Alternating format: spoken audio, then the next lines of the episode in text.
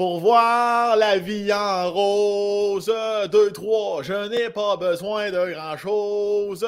5, 6, simplement que je suppose que tu écoutes avec son sang. Gilles Valiquette, ça c'est une chanson que tout le monde connaît. Tout le monde aime ça, cette petite chanson-là. Mais je pense qu'en général, il n'y a personne qui va savoir qui, puis quand, puis pourquoi. Gilles Valiquette, ça c'est son nom. Gilles Valiquette, tu t'attends peut-être à un petit garage de coin de rue ou un euh, bibliothécaire de renom? Ben non, sacrément, clairement. Un chanteur. Je ne sais pas si c'est lui qui l'a écrite, la chanson, mais Gilles Valiquette, on retourne en 1963. Ça, ça me fait plaisir. Je les ai fait mes petits devoirs. C'est parce que je faisais ma vaisselle tantôt, j'étais en train de nettoyer un, un mine de rien, c'est calice le tabarnak.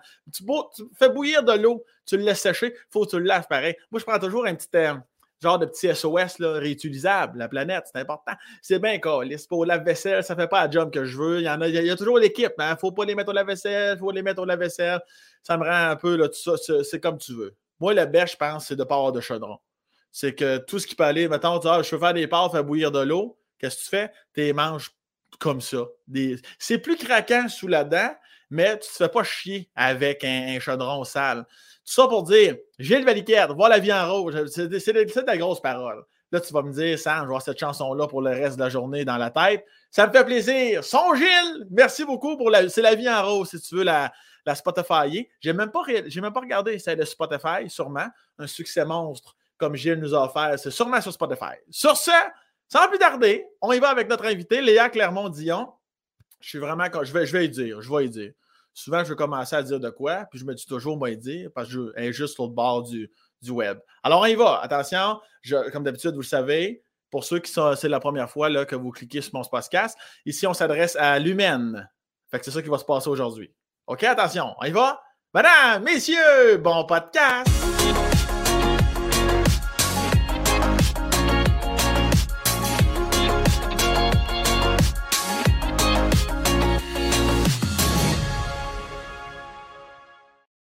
Ah ouais, ah. T'as l'air tout étonné de. On dirait le rideau. Le rideau d'Internet. Mais c'est bien fait. C'est tout, tout c'est de la mise en scène, le tabarnak. C'est bien fait. T'es bien rodé. Tu chantes en plus. T'es un historien. Ben, je fais tout. Je fais tout de cette affaire-là. Mais avoue que tu connaissais cette chanson-là, La vie en. Tu connaissais? Oui, mais attends, refais-la encore un petit peu. Pour voir la vie en rose, 5-6, je n'ai pas besoin de grand-chose. À vous, tu connais. Oui! Oh mon Dieu, j'ai des frissons. Mais je pense... je pense que personne n'aurait pu dire le nom Gilles Valiquette. J'espère que je ne me trompe pas. Il me semble que j'ai bien. Oui, c'est Gilles Valiquette. Oui, Gilles Valiquette, euh, ce grand. Tu connais-tu? Non. Ben oui, Gilles Valiquette, je... ben je... Regarde, je ne connais pas ses chansons spécifiquement, mais je, je sais que c'est un grand, non? Ben, on dirait, ben, ben, c'est peut-être moi qui est dans le champ. Je m'excuse, son Gilles, si tu m'écoutes en ce moment, parce que Gilles doit être un grand fan d'Avec son Sam. Mais, c'est euh, sûr qu'il est là. Mais c'est Attends, mais je, je cherche. C'est 73, 73 c'est date de sortie 73, son album. Il y a sûrement. Non, non, mais je pense que oui. Là, je pense que oui, c'est Gilles Valiquette. C'est ça, c'est le grand Gilles Valiquette qui a composé. En as-tu d'autres? Moi, ici, j'ai beaucoup de vie en rose. J'ai pas, pas de... Ah, le Star Academy. En tout cas, moi, je, je pense que c'est un, oui? Oui! Ben, Gilles, excuse-moi son Gilles. Mon oncle Sam s'excuse de son Gilles si ça n'a pas de calice de sang. De toute façon, je n'ai pas été réducteur à son endroit. là. J'ai juste dit qu'on ne penserait pas que c'était Gilles Valiquette qui aurait écrit Mais ça. Mais je pense qu'on est jeune, donc on peut ne pas connaître Gilles Valiquette. Tu sais, c'est pas. Euh, ben, c'est sûr. Gilles avait notre âge, peut-être plus, peut-être euh, moins en 73. Fait que c'est sûr que là, il est un peu plus fatigué de ce temps-là. Mais... je trouve que c'est un beau bonhomme. Il a l'air d'un intellectuel, tu sais. Ouais, c'est ouais, le genre de gars qui, qui peut couper ta Étienne gratuitement. Là. Je pense que c'est quelqu'un qui rend des services. Des bons services. un bon yab, là, tu sais. Ah oui, puis là-dessus, il est un petit peu plus gêné, tu sais. ah, moi, je pense qu'on fait une heure et quart de podcast sur Gilles Valiquette. OK, j'arrête, mais c'est parce que je trouve que des cheveux épais, tu sais. Ben non, arrête, euh, arrête pas. Je vais, je vais inviter Gilles Valiquette. Un jour, je vais inviter Gilles Valiquette pour faire un, un sur toi. Fait que ça va s'équilibrer. fait que... Léa, je suis content que tu sois là. Oh, Merci de l'invitation infiniment. Puis euh, je te l'ai déjà dit, je te le redis, moi, je suis un grand fan de toi. Tu as toute mon admiration. Je trouve ça merveilleux que tu sois là. Merci d'avoir accepté. Puis justement, c'est la raison pour laquelle je t'ai invité. Parce que je trouve que beaucoup, euh, Léa, Clermont-Dion, pardon, c'est beaucoup Ah oui, la fille qui s'est tenue debout, la fille qui est forte, la fille qui a dénoncé, euh, la fille qui écrit des livres exceptionnels. On parle beaucoup de l'autrice, animatrice. je ne sais pas s'il y a d'autres. Je n'ai rien oublié à ton sujet tu peux ajouter des trucs. Euh, euh, qu'est-ce que je fais? Non, euh, ben là, je sais pas. Qu'est-ce que je fais d'autre? Je passe le balai chez nous. Je, je suis bonne à l'aspirateur. Oui, oui, une compulsion. J'aime beaucoup passer l'aspirateur, mais je suis pas juste une femme soumise, par contre. Mais, ben, J'espère bien, sacrément. mais, c'est pour ça que je voulais t'inviter. Ben, je me suis dit, un, ben, un je l'aime, je l'admire, j'aime ce qu'elle fait, mais je trouve que ça s'arrête beaucoup à ce qu'on voit publiquement et comme le but avec son Sam, c'est d'aller plus dans, le personnel, je me suis dit, mais oui, mais c'est une femme, dans, dans son quotidien, ce fille-là. Fait que je t'invite, puis on en parle. Vois-tu, déjà là, tu me parles de balayeuse. Moi, tu viens me chercher en me parlant de balayeuse. moi, parce que moi, j'ai un toc ménager, moi, là. Ah! Oh, pour vrai? Ben, t'es en train de me dire que t'en as un, toi aussi? oui, je, ben moi, parce que ça me permet de me détendre. Je trouve qu'on est tellement stressé avec cette pandémie-là que moi, ça me détend de passer l'aspirateur tu sais, ça, je sais pas, c'est comme dans Amélie Poulain, leur petit plaisir. Ils ont tous les petits plaisirs de, au début, le manger une, framboise ou quelque chose. Moi, c'est vraiment l'aspirateur. Mais euh, tu m'oublies pour les, choses pratico-pratiques de la vie, là, ça, c'est sûr. Mais passer la balayeuse, Comme quoi? Ben, je, oh, c'est une longue histoire, mais chez ah, on, est là, on est là pour ça, vas-y. OK, je, je vais te le dire, c'est que je suis vraiment pas habile avec les, choses euh, pratico-pratiques de base. Exemple, couper un melon d'eau, mon chum, ça le rend fou parce que c'est toujours garoché, c'est toujours, tu sais, mettons là, j'ai une cuillère, là, je vais prendre la cuillère, puis ça va être dedans, puis je laisse comme ça. Puis là, je mets du ziploc, c'est tout mal fait, puis là, mon chum me chicane. Le café est tout dégueulasse, qu'est-ce que tu fais là? Puis je, me gère pas, tu comprends-tu? Je, je, je me gère pas pour les petits détails de la vie. Mais ça a toujours été comme ça. Je comprends. Pas une géreuse de détails. Toi, t'es-tu. Ben oui, moi, je serais dans l'équipe de ton chum. Là, tout, ce que tu viens de me dire là, c'est complètement inacceptable. C'est inacceptable. Et autre chose, mettons le, fromage. Le fromage, je le coupe, euh, mais encore une fois, le Ziploc est toujours ouvert, mais j'y pense pas. C'est comme ça. Je le laisse comme ça sur le comptoir. Oui, il y, a des gens comme ça que. ben, c'est parce que, tu sais, on a tous euh, des, des fusibles dans notre cerveau. Puis euh, on est tous des personnes à notre façon intelligente, mais des fois, toi, ça serait quelque chose envers moi. Comme moi, par rapport à ça, je comprends pas. Les gens qui laissent le pain ouvert sur le comptoir. Ça, c'est moi. Ça, c'est moi. Ah, c'est ça. Ça, c'est comme, non, non, ça, tabarnak, tu vas te placer. mais, je... mais mon chum est à veille de faire une page Instagram de mes fails. C'est pas fin, c'est pas gentil, puis c'est pas agréable, mais c'est vrai que c'est un problème. Enfin, non, c'est comme ça. Mais écoute, ça fait partie de la vie. Mais je voulais dire que ton petit intro, c'était vraiment bon pour mon ego parce que, tu sais, des fois, on se sent un peu euh, poche, tu sais, on se sent un peu nul. Et là, ça m'a comme vraiment. ça me fait plaisir. Ça m'a fait du bien. C'est réciproque. C'est une empathie réciproque. C'est bien gentil tout ça. Voici, on pourrait, on pourrait, on n'a même pas 10 minutes de fête, puis j'ai l'impression qu'on on a déjà une chimie, là. Euh, oui, je trouve qu'on a une chimie, puis on a une similitude aussi. Je trouve qu'on a des grosses joues, tu sais, on est comme des. Oui! Non, mais c'est vrai, je trouve qu'on a l'air jeune. Tu sais, on. Regarde ça, c'est comme très élastique. Notre peau est élastique. Mais on est jeune aussi, quand même. Là, on est. Toi, tu as, 30 ans, j'ai 32. C'est ça, on est vraiment. Finalement, on est jeune quand même. On, a une... on est jeune. Toi, tu voulais dire plus jeune. Non, mais je trouve qu'on a l'air jeune. Tu sais, moi, j'ai deux enfants, puis je suis comme, tabarouette, euh, j'ai deux enfants. Comment ça, j'ai deux enfants, puis j'ai un baby face? Tu comprends? Des fois, j'aimerais avoir l'air plus vieille un peu. Mais ben, de...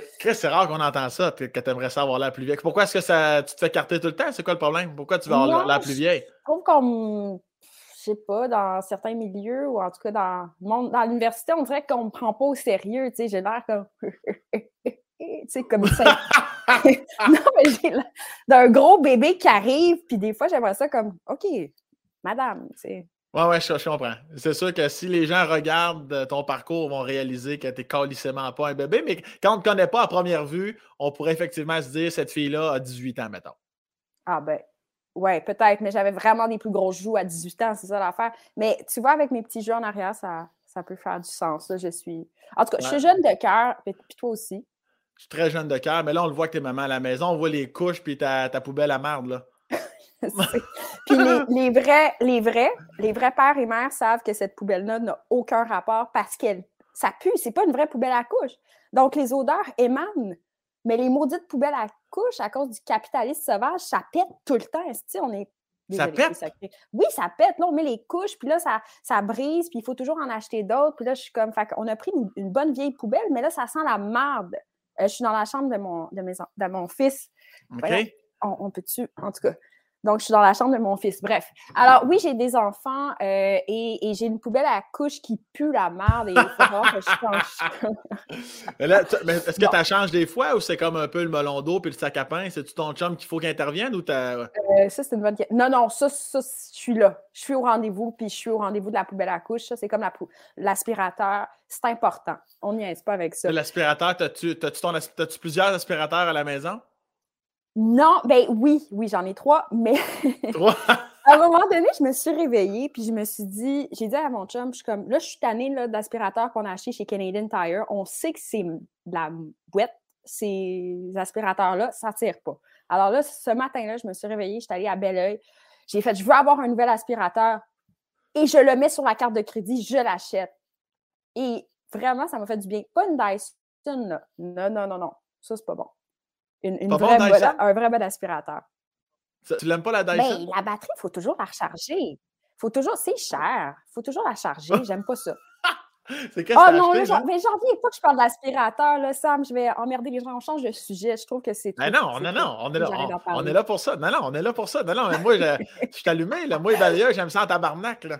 Fait que là, non, mais fait que là, toi, tu as une balayeuse centrale. Non, j'avais une balayeuse centrale, puis là, j'ai une nouvelle balayeuse, un petit format le fun, compact, on amène ça, tchouk, tchouk, tchouk dans la maison. Puis ça me détend, je réfléchis quand je passe à la balayeuse. C'est comme marcher, euh, boire un petit café, on réfléchit, on médite. C'est ma méditation. Je comprends. Parce que la petite balayeuse centrale, moi, je trouve ça overrated du calice. Je trouve que c'était le fun en 99, mais la petite centrale, le grand calice de serpent qui pogne partout, là, ça me oui. Ah non, ça me mal. Pas-moi pas. Pas-moi pas. En plus, il faut aller nettoyer la gugus en bas. Puis là, c'est comme la gugus. Je ne sais pas où la, la maudite gugus? Je ne sais pas comment ça marche. Alors, je la nettoie jamais, puis ça bloque. C'est-tu comme ça que tu as été élevé? T'avais-tu des parents qui étaient comme on fait le ben ménage? Ah oui, hein? Aspirateur central, cette génération-là. Oui. Celle-là. À, quel endroit? Je sais que es, là, tu es né le 5 avril 91. Wow. Hein? Le gars, là, mais le gars, il connaît wow. ça. 5 avril 91. Euh, à Rodden. À Rod, ah ben, c'est la première, la première personne. La première personne que je connais qui vient de Rodden. Rodden. Tu sais, Rodden, Rodden. Tu sais comment tu dis ça en anglais? Rodden. L'important, c'est que tu le dises vite avec confiance. Rodden, ça passe bien. T'as-tu déjà été au chute Darwin à Rodden?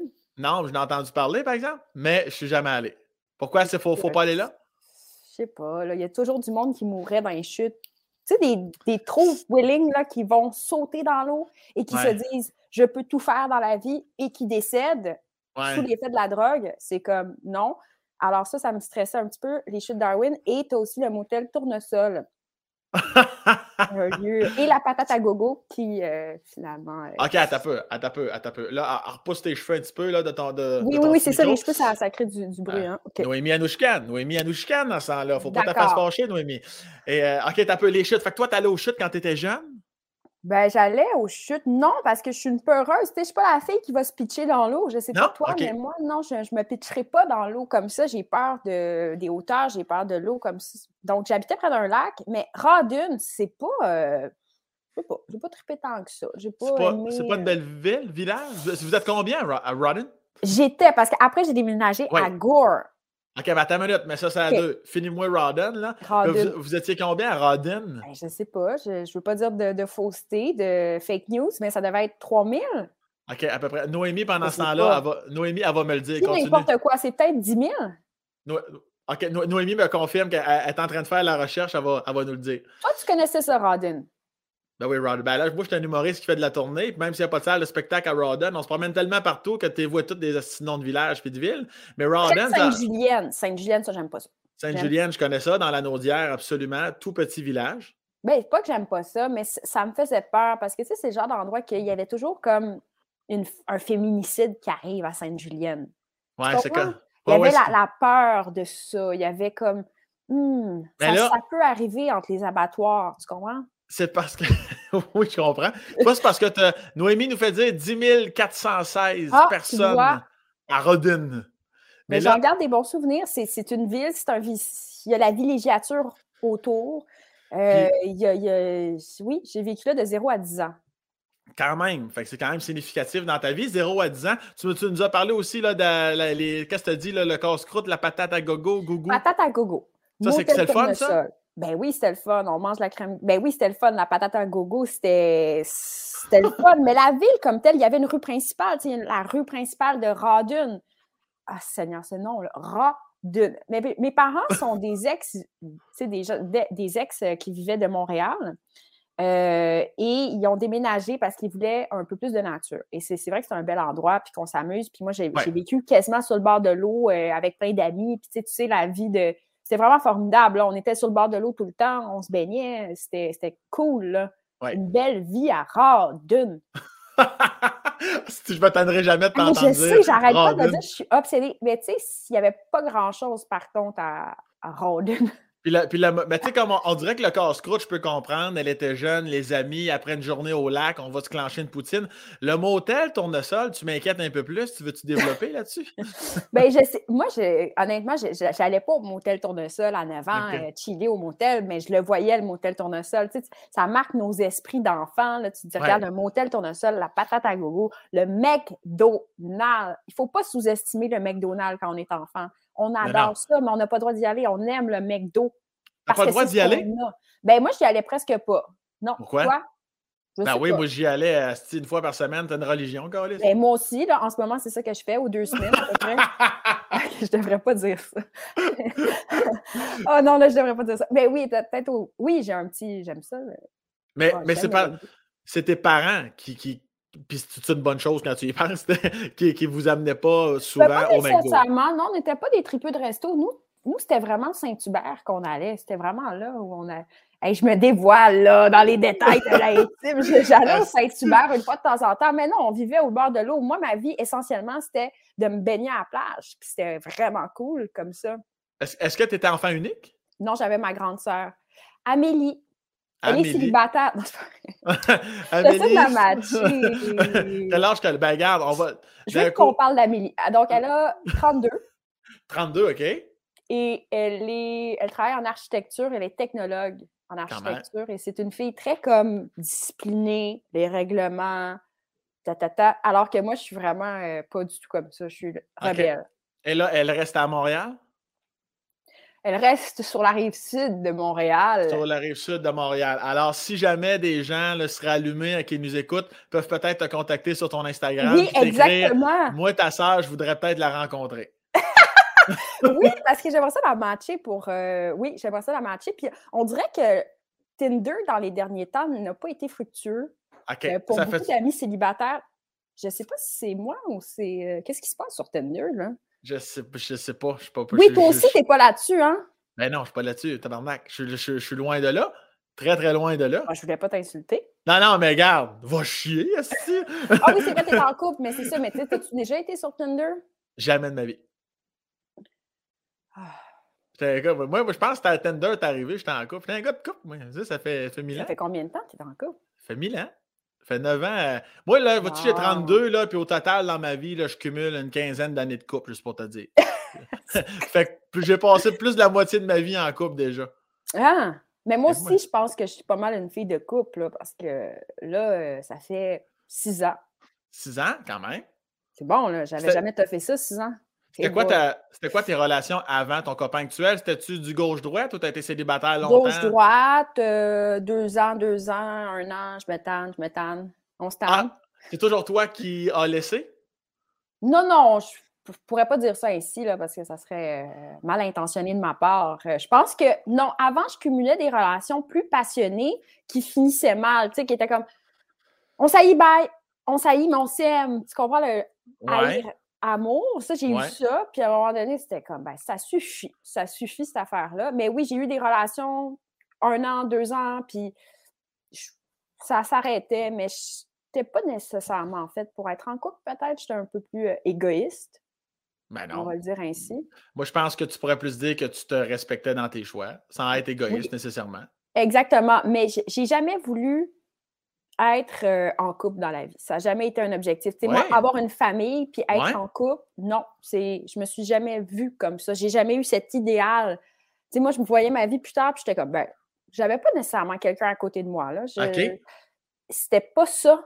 C'était pas. J'ai jamais rêvé d'avoir une famille. Au contraire, il y avait toujours des séparations dans mes. Tu sais, j'ai joué au Barbie, puis là, moi, mes Barbie, ils se séparaient à un moment donné. C'était comme ça. puis, euh, ah ouais, bye bye. Puis là, Ah, il y avait on- Amélie, ma soeur, qui s'occupait des animaux à côté dans nos jeux. C'était comme.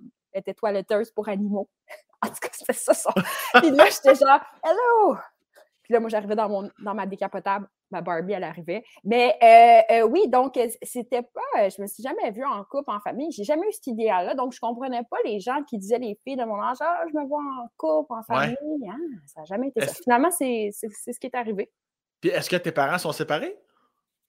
Non, sont. Ben oui, ils sont séparés. En fait, ils se sont laissés, sont venus, sont séparés, ta, ta, ta. Peut-être que ceci explique cela. Oui, exactement, exactement. Donc, euh, ben, je sais pas, l'amour avec un grand A, je...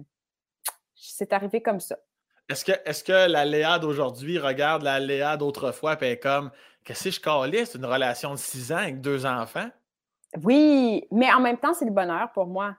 Je me, je me sens pas triste de ça. Je suis extrêmement épanouie. En fait, je trouve ça formidable, mais ça me faisait vraiment peur, l'engagement, en fait. C'est vrai, oui, c'est ça. Tu sais, il y a ce- cette espèce de stéréotype-là d'humain euh, qui a peur de l'engagement, mais il y en Ouais. a que ça dure comme 25 ans, puis que finalement, ils se ramassent à 50 ans, puis ils sont encore là à se questionner. Mais moi, Mhm. ça a vraiment été les dix premières années de ma vie, j'étais comme l'engagement pour ça me faisait vraiment peur parce que ça te projette dans le temps, tu as peur de manquer des opportunités, etc. Mais là, finalement, non. Euh, je, je trouve ça vraiment le fun, sauf que je me dis pas, ah, si un jour je me sépare, ça va être dramatique, etc. Non, si c'est quelque chose qui arrive, ben, ça, ça arrivera, puis euh, c'est pas grave, c'est pas, pas nécessairement un échec, c'est la vie, tu sais. Je Euh, mais je suis super bien. Puis là, euh, mes enfants me comblent énormément, mais j'ai jamais voulu nécessairement avoir d'enfants. Je- Puis tes, puis tes enfants, est-ce que les. Ça va paraître niaiseux comme à chaque fois je pose la question, mais je t'écoute parler. Est-ce que ton, ton premier enfant, du moins, c'était c'était prévu? Est-ce est-ce Oui. que. OK, le deuxième aussi? Tout, tout- tout était tout le temps. Euh, non. Mais le, Non? pro- le premier, c'est que c'est ça. Quand j'ai voulu avoir des enfants, c'était tout ou rien. C'était comme, OK, là, j'ai envie d'avoir des enfants. Puis ça, c'est devenu une obsession que je voulais avoir un enfant. OK. Et euh, j'ai fait une fausse couche, en fait, comme euh, une femme sur quatre là, fait une fausse couche. Là, Ouais. C'est rien de. Mais en tout cas, moi, ça m'a marqué. Ça, ça a été comme. Ça m'a confirmé que je voulais vraiment avoir un enfant. Même si j'étais relativement jeune, 28 ans, euh, là, je voulais vraiment avoir mon, un enfant. Et c'est arrivé avec Elio. Puis après ça, ben, ça a été une petite surprise. 15 mois plus tard, une petite surprise. Donc, j'ai eu deux enfants back-à-back Tu- comme ça. Puis tu la reçois comment, cette surprise-là, à la seconde où tu apprends qu'il y a une surprise? Oh my God, c'était quelque chose, là. euh, J'étais au Portugal avec mon chum puis mon Shit. bébé de... Je pense qu'il y avait 11 mois ou un truc comme ça. Mais j'étais vraiment fatiguée. J'étais super fatiguée. Il faisait ses dents, il dormait pas. Puis là, je m'étais dit, là, là, moi, je veux plus avoir d'autres enfants. Là. Je taboute. Je suis, je suis crevée. J'étais crevée, crevée. Et il fallait que je concilie le travail. En plus, j'avais des, des, des enjeux de, de job qu'il fallait que je.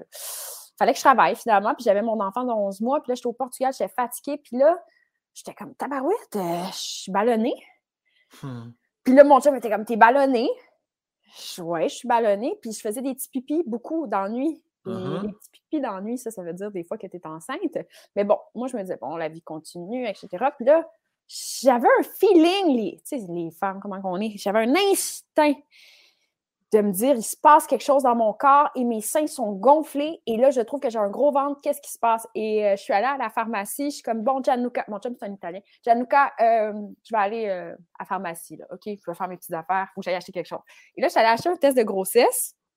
On est revenu à Lisbonne dans l'appartement et j'ai fait le test. Il était dans la douche, mon chum, puis là, j'allais faire pipi. Et oh my God, il est écrit Gravida. Qu'est-ce que ça veut dire gravida? C'est grave, c'est qu'est-ce que ça veut dire ça, gravida? Et là, j'ai googlé et ça voulait dire enceinte. plus six, plus six semaines. Donc là, j'étais comme enceinte quand même de plus six semaines. Ben oui. Alors, je ah, OK, depuis un certain temps. C'est sérieux. Puis, j'ai, pour vrai, j'ai capoté. capoté raide, raide, raide. Alors là, j'ai comme. Moi, je suis oh my God, je vais me faire avorter? Qu'est-ce qui se passe avec ça? Je ne savais pas, là, qu'est-ce qui se passait. Et je ne voulais pas me faire avorter. Ça n'a pas été ça la, question. Mais c'était pas prévu. Puis j'étais très sous le choc, vraiment sous le choc. Et là, j'ai dit à Gianluca, puis euh, on a fait non, on y va. On, a un deuxième enfant. Mais on ne voulait pas de deuxième enfant. On, voulait juste un. Oui, exactement. Alors, mais ça a été la plus belle surprise parce que ma fille Nina, euh, elle est, c'est une soie, là. C'est vraiment un bébé sourire, tout le temps gentil. C'est vraiment un rayon de soleil. Puis j'imagine pas ma vie sans Nina. C'est, incroyable. Mm. Mais sur le coup, je t'avouerais que c'est comme si tu me disais là que je suis enceinte, je, serais sous le choc. Je comprends. Ben, As-tu déjà vécu ça, toi? Ça, me fait plaisir de t'annoncer que tu es enceinte de ton troisième. Noémie et oh moi, on est fiers de t'annoncer, l'équipe avec son Sam, que tu es enceinte de ton troisième enfant. Oh ton, chum est au courant, on y a parlé ce matin, il est bien content de ça. Euh, Trois enfants par... pour vrai, là. Je sais pas, là, comment tu Est-ce que tu appréhendes? Parce que tu dis, là, c'est sûr. Tu sais, il y en a qui vont le dire rapidement à leur enfant, il y en a qui vont attendre que leur enfant. Elle 10-12 ans avant de leur dire qu'ils étaient carrément pas prévus dans la vie. C'est quoi ton, ta façon de voir par rapport à ça? Non, mais je vais lui dire écoute, c'était une petite surprise, t'étais pas prévu, puis c'est comme ça, c'est arrivé euh, au Portugal, c'est romantique, t'es arrivé, t'es apparu, c'est le fun. Mais euh, non, mais là, il y a. Ça va. Ça arrivera pas je, fais des, je fais des petits calculs des âges de tes enfants. Je t'entends dire Portugal. Mon intelligence mathématique me dit que tu étais moins une en crise avant la pandémie, toi, là. Exactement. c'est ça. C'était en février 2019. Euh, On est revenu du Portugal et euh, la pandémie a éclaté. Puis, 2020, euh, février 2020. Excuse-moi, 2020. Tabarnak, t'étais moins une. Fait que là, Ah oui, 2020, excuse-moi, c'est 2020 complètement. Fait que t'en voulais un, t'en as deux parce qu'il y en a une en surprise, puis tu t'en vas t'en cabaner et euh, tu t'en vas à l'hôpital en pandémie. Ah, tabarnak. Ah oui, mais ah, c'est bon, là, t'as as de l'empathie parce que tu réfléchis à tout ça, puis c'est vrai que c'est ça. Puis moi, mon fils a commencé la garderie une, pendant une semaine. Puis les parents vont, comprendre ce que je veux dire, mais une semaine, j'ai eu le temps d'attraper le pied main-bouche. Et ça, c'est juste ah avant que tout lockdown. Et le pied main-bouche, c'est comme si tu avais la lèpre. Les maladies d'enfants, là, moi, ça me fait capoter, mais on a eu pied main-bouche et j'étais enceinte et c'est pire quand tu es enceinte. Alors, tu as, comme la lèpre, ses mains et sur les extrémités. Puis je te jure, j'appelais il faut santé, j'ai encore la petite cuillère. j'appelais Hey, là, là, je suis plus capable. Euh, coupez-moi les, mains. Je peux plus, là, j'ai mal. Je te jure, ça m'a tellement fait mal. J'ai jamais eu mal de même de ma vie. Là. Ça pique, ça gratte, ça chauffe? Ça pique, ça chauffe. T'as-tu déjà une maladie de peau comme? Non, parce que je suis pas mal content, je te dirais, là, actuellement. Oh, ça chauffe. On dirait que tu veux qu'il te coupe les mains. Puis j'avais toutes les mains pleines de boutons weird. Ça n'a pas été une belle année, cette année-là, de pandémie pour moi. Là. Être enceinte avec un petit qui est supposé aller à la garderie, puis là, il y a comme. On a reporté jusqu'à 17 euh, mois. Puis j'étais fatiguée, j'étais enceinte, grosse de même, je déménageais. Ah, c'est Pauvre Tiloune, puis dis-moi pas que t'as pogné évidemment la COVID. T'es allé à l'hôpital, t'as pogné la COVID. C'est ça, c'est ça ben qui est arrivé pour, ben ma pour ma fille. Alors, il y a eu. Euh, j'ai attrapé la COVID et je l'ai appris après avoir accouché. Donc, je suis dans la salle d'hôpital, j'ai accouché. Euh, l'accouchement n'a pas été super chill. J'ai comme, parce qu'elle était mal placée. Alors, euh, écoute, j'ai poussé pendant deux heures, alors que mon premier, c'était 45 minutes. J'étais sur l'épidurale. L'épidurale, c'est comme la meilleure drogue. C'est pas que tu tu mm-hmm. puisses pas euh, découvrir ça. Ben, en tout cas, moi, ça m'a fait du bien, mais là, cette fois-ci, j'ai tellement poussé, puis là, j'étais à bout, j'étais fatiguée, ça marchait pas. J'étais comme, voyons. Puis c'était avant une, genre de troisième vague, ou je sais plus quelle vague, là, on était, euh, en tout cas, 25 septembre. ça devait être avant la deuxième, ouais.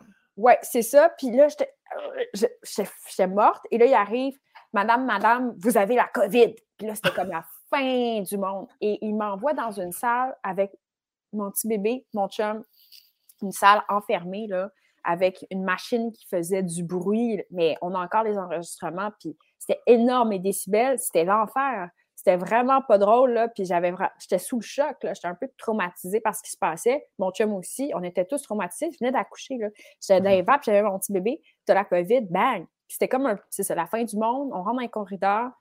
Et euh, puis on avait notre autre garçon à la maison. Puis le son était tellement fort, c'était insoutenable. Je ne sais pas, c'était comme une torture. Là. Ben, c'était quoi, quoi cette machine-là? C'était pourquoi? C'était pour converser l'air, pour que. Ah, si, bon, ouais. mais tu sais, je comprenais le point et tout, mais j'avais vraiment peur pour mon bébé que le son, euh, que ça un choc. Tu sais, j'étais comme, je me sentais super coupable de ça. Puis mon chum, finalement, a dû partir. Puis je suis restée 48 heures enfermée euh, toute seule euh, dans cette pièce avec le son, le vacarme. C'était spécial. C'était pas drôle pendant tout. Puis là, tu peux pas. Euh, c'est ça, tu as la COVID, fait que tu peux pas coller personne. Tu peux pas je coller peux pas ton coller enfant, ton chum. J'ai été deux semaines, parce que mon chum ne l'avait pas finalement. J'ai été deux semaines enfermée. Les deux premières semaines de vie de Nina, j'étais dans une partie de la maison. On ne pouvait pas se coller. On pouvait pas. Tu sais, je venais d'accoucher. Pour, pour, vrai, tu sais, la pandémie a eu un grand impact et sur les morts et sur les naissances. Uh-huh. Bien, puis sur plein d'autres affaires. Mais ouais, ouais, ouais, ouais. Plein d'autres affaires, mais les rituels, tu sais, j'ai imaginé quelqu'un qui mourrait dans ce contexte-là où il ne pouvait pas prendre dans les bras quelqu'un ou quoi que ce soit. Puis je me suis dit, c'est inhumain, ça n'a pas de bon sens. Mm-hmm. Mourir, tu sais, je me suis imaginé mourir dans ce contexte-là. Horrible. C'est horrible. C'est horrible. Puis, et la naissance aussi. Tu reçois ton bébé, c'est les, premières, les premiers moments de sa vie. Puis moi, je suis convaincue que ça m'a influencé parce que je suis vraiment plus mère poule avec Nina. Euh, je suis plus comme oh my God, je veux pas qu'il est collé toujours après moi. Les, enfants, les bébés pandémie aussi sont très collés à leur mère, là, beaucoup. Mm-hmm. Parce qu'ils n'ont pas eu de, contact avec d'autres. Quoique Nina est assez sociable. Mais ouais, c'est un, un, cauchemar, cette affaire-là. De... Tu penses-tu que tu vas réussir à renverser la vapeur ou tu as l'impression que la mère poule en toi va rester là très, très longtemps? je suis beaucoup moins. Ben, ça va mieux, là. Je suis moins mère poule aussi que d'autres. Euh, mais il faut que je, faudrait que je renverse la vapeur parce que je suis très. Ouais, j'ai comme. Je, pense que je suis en stress de, de, pandémie aussi. Avec toutes les maladies d'enfants, on est. Je parle aux jeunes parents, puis on a tout le temps peur qu'il arrive quelque chose. On est un peu en choc pendant deux ans de OK, il y a, il y a un, un, cas de COVID à la garderie, qu'est-ce qu'on fait? On se réajuste, on travaille de la maison, on est, on est stressé. Mais moi, j'espère vraiment plus être stressée. Puis comme ma fille, je te dis, c'est un joyau. Là. Elle est tellement de bonne humeur, elle est tout le temps, elle pleure pas, jamais. Alors, ça m'aide. Et tu, euh, tu, peux, encore une fois, juste replacer ta petite couette ou ton micro. Tu t'amuses de quelle façon avec, euh, avec tes enfants euh, à la maison? Je joue au bloc. non, c'est ça, parce que t'es es le type de mère, là, vraiment, là, qui va. parce qu'il y en a qui.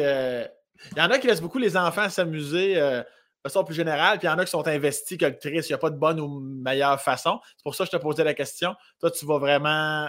Je joue pas mal, tu sais, parce que. Mais en même temps, je me dis, ça n'a pas de bon sens, euh, on devrait se laquer, et mon chum et moi. Ah ouais? Ben, ils écoutent pas de patrouille, puis ils sont devant aussi des écrans des fois, là. Ça, faut, faut le dire aussi avec la pandémie. Euh, des fois, on est fatigué et tout, là, ça, c'est normal. Mais, mais c'est sûr qu'on joue beaucoup, je pense. je me rappelle pas que ma mère ait joué comme ça, de cette façon-là, ou même euh, euh, la mère à mon chum, euh, c'est des Italiens plus traditionnels. les mères, c'était pas à quatre pattes à jouer au bloc, puis à. c'était pas ça. Puis en même temps, je le comprends, mais de plus en plus, plus ils vieillissent, plus ils jouent entre eux. mais je me mets pas cette pression-là, c'est juste que ça me détend, puis c'est le fun, c'est agréable, ça, je trouve que ça permet vraiment de décrocher. Puis comme mon chum fait tous les repas chez nous, mmh ben, c'est un beau moment, on peut jouer on peut jouer, puis c'est du niaisage. Puis on a un beau voisinage aussi, on a des enfants autour, tous les enfants jouent ensemble, ça c'est formidable. On a comme, c'est ça, j'ai des voisins qui ont, ben mon, c'est ça, mon ami euh, Patrick euh, qui, travaille dans le milieu de l'humour, qu'il y a ses enfants, deux, il y a aussi un enfant de deux ans, puis un autre de quatre ans, donc ça joue. Et ça, c'est vraiment le fun. Voir les enfants jouer ensemble. ça te donne un air, c'est break. oui, mais tu sais, moi, je, me je suis juste. Donc, tu sais, j'ai fait le choix de vie de peut-être faire moins de sous ou quoi que ce soit, mais, mais d'être là. Ouais. J'aime ça, être là, prendre le temps, faire les choses, euh, être présente. Puis est-ce que, au-delà des enfants, de la dynamique familiale, de toi par rapport à ton chum, est-ce que des fois, il y a des choses qui peut, que tu peux trouver cute ou qui te gossent par rapport aux différences culturelles québécoises, italiennes? Y a-tu des choses qui te. Ah, c'est une bonne question. ben oui, c'est sûr qu'il y a des, euh, des, disparités. Mais la première chose, c'est que les Italiens mangent extrêmement bien. Et c'est La bouffe, c'est tout pour eux. Ouais. Euh, puis c'est pas une généralisation active, puis c'est pas euh, un stéréotype, c'est vrai. Mais je pense que pour beaucoup de cultures, la nourriture, c'est tout. Euh, mais moi, je dirais que je viens d'une famille où c'était peut-être moins important. Et là, je, me fais gaver, là, tu sais, je vais le dimanche chez, chez, ma belle-mère, puis je veux dire, je suis ravie. Et j'en parle, puis c'est comme, ah ouais, donc, puis aime ça parce que je suis très expressive. Puis tu sais, il mange, c'est comme, il est plus euh, low profile, tu sais, lui, il est Mhm. habitué, ça fait 40 ans qu'il mange comme ça. Moi, c'est juste, oh my God, à chaque fois, c'est une extase gustative. Extase gustative, mais c'est une, une éducation différente. C'est-à-dire que moi, mettons, ma mère me parlait de tout et de tout, tout, tout. Puis mon père, lui, il n'y a pas de tabou, puis c'est un espèce de ancien, euh, je ne sais pas comment dire ça, mais tu sais, il aime ça euh, me parler de ses, ses tripes de drogue, là. Non, mais c'est comme, Ouais, là. un entretien hippie, mais euh, il aime me raconter euh, ses histoires de jeunesse, puis le, le bad boy, ah ouais, donc, il se la joue un peu, alors que sa famille, c'est pas du tout ça, c'est beaucoup plus strict, euh, et on parle moins de tout. Je On comprends. parle pas de, de tout. Pas, du tout. je- Donc, ça, c'est une différence. Et euh, excu- excuse-moi, avais-tu d'autres différences à dire? Excuse-moi, je voulais pas te couper. Non, non, ben non, euh, je, je, ben, je dirais que c'est ça. C'est ça, c'est un élément qui est plutôt. Puis qui est un peu difficile à comprendre, mais aussi en même temps, il y a, il y a le fait que moi, mettons, je ne fais pas à manger chez nous, puis ça, c'est c'est quelque chose de, je pense, qui, qui surprend euh, chez les Italiens. Ils comprennent pas quand ils comprennent, mais ils comprennent Ben, pas. ils comprennent, mais je suis une anomalie. Je pense que je suis une anomalie pour certains. Ouais. En tout cas, Puis- peut-être pour certains Italiens, je suis une anomalie. Puis aussi le fait que, ah, tu sais, elle a fait son doctorat, qu'est-ce qu'elle fait, elle? Comment ça fait ça? Puis pourquoi elle cuisine pas? Ouais. C'est un peu particulier. Mais c'est vrai que c'est particulier, mais mon chum fait tellement bien à manger. Qu'est-ce que tu veux Ben, que je fasse? Tu sais, je suis bien prise en charge. C'est c'est ça que j'allais dire. C'est-tu parce qu'il est tellement solide que tu te tasses par définition Oui, ou c'est vraiment que tu es calicément pas bonne aussi en Oh cuisine? non, non, je suis pas si pire que ça, mais je veux dire, lui, il est, il est- il est au petit soin, il est dans les petits détails. Euh, tu sais, moi, je suis, comme je te l'ai dit, je suis un peu butcheuse. Je suis capable d'arriver à faire quelque chose, puis j'aime Ah ouais. ça. Euh, mais il y a un talent. Ouais, il y a un ça. talent développé et il y a plus qu'un talent, il y a une passion. Il y a Ben- une vraie passion des détails. Alors moi, je suis comme, ben, je vais faire la vaisselle, sincèrement. Je, je vais te laisser, puis on va vivre un beau moment.